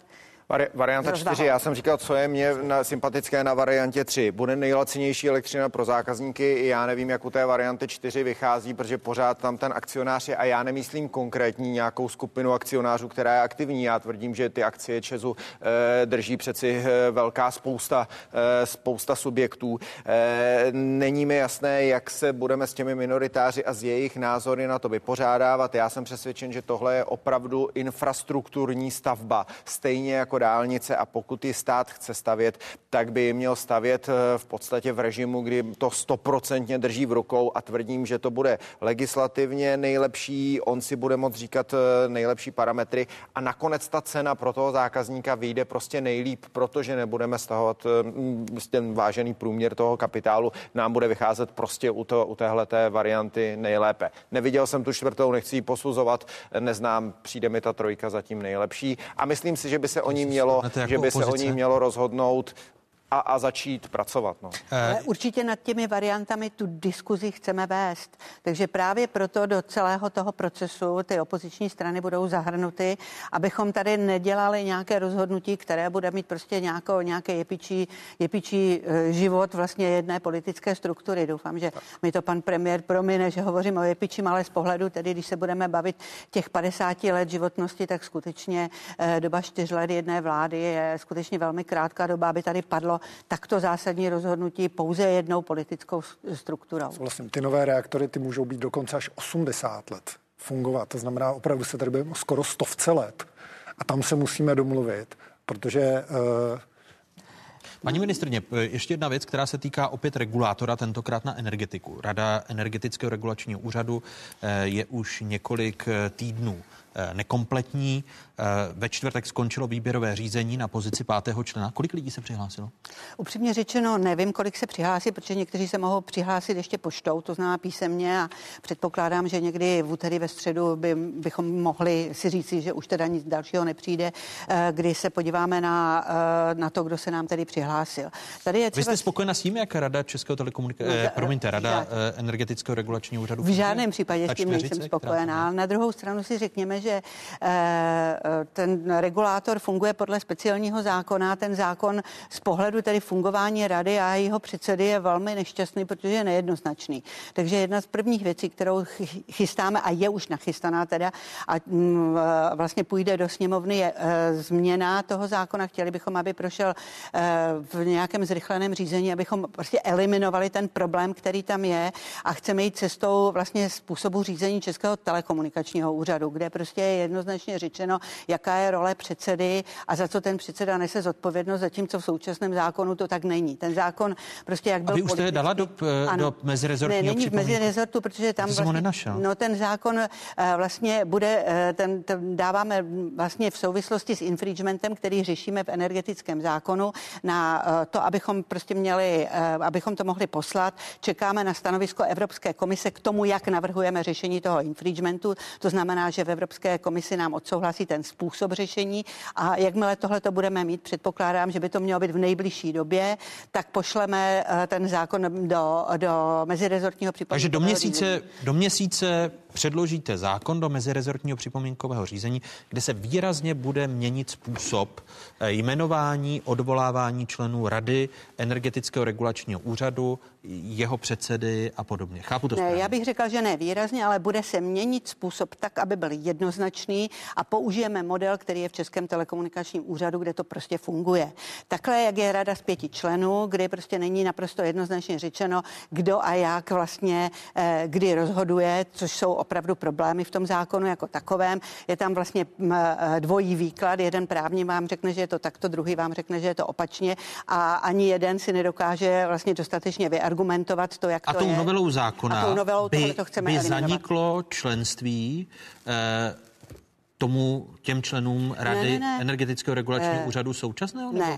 Ne. Ten další vývoj bude takový, že teď vybereme 5. člena, jmenujeme předsedu, a já předpokládám, že tedy by mělo proběhnout ve zrychleném řízení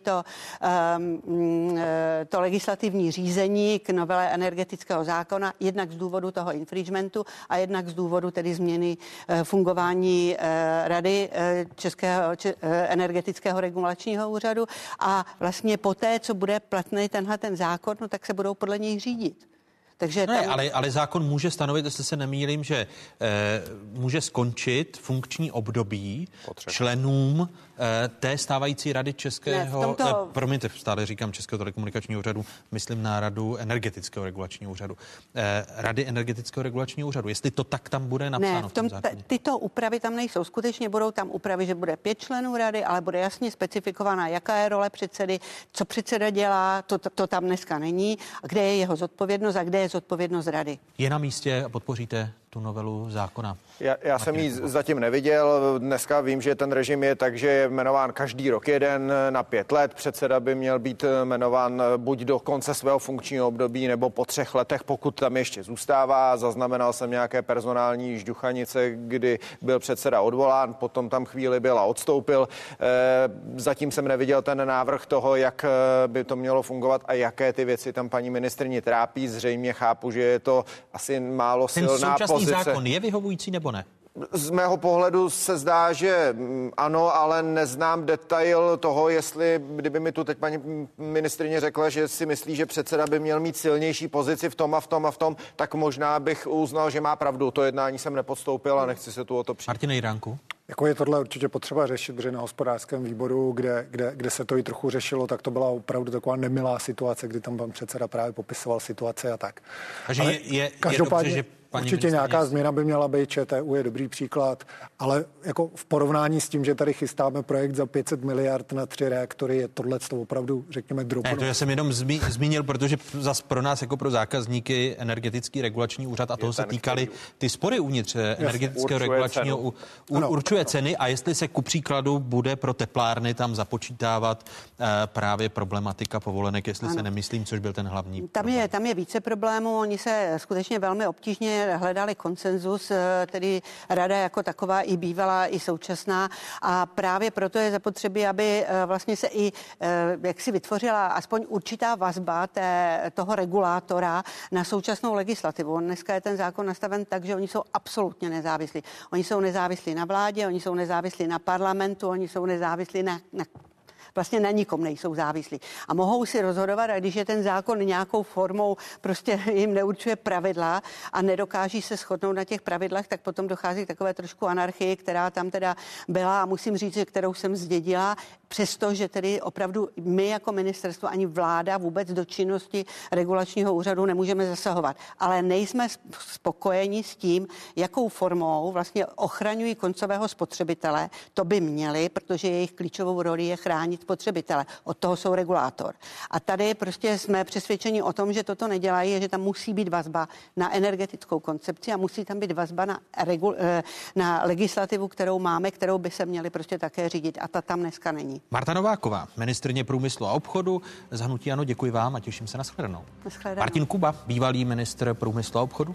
Děkuji, hezké odpoledne. Stále ještě člen ODS a děkuji i Martinu Jiránkovi, který je místopředsedou hospodářského výboru za Piráty. Děkuji vám, že jste byli hosty Otázek. Připomínám, že nás najdete na internetových stránkách České televize, stejně tak jsme na sociálních sítích, můžete tam komentovat dnešní vydání Otázek a také si poslechnout záznam ve zvukové podobě. Hezký zbytek neděle, pokud možno, ve společnosti Zpravodajské 24.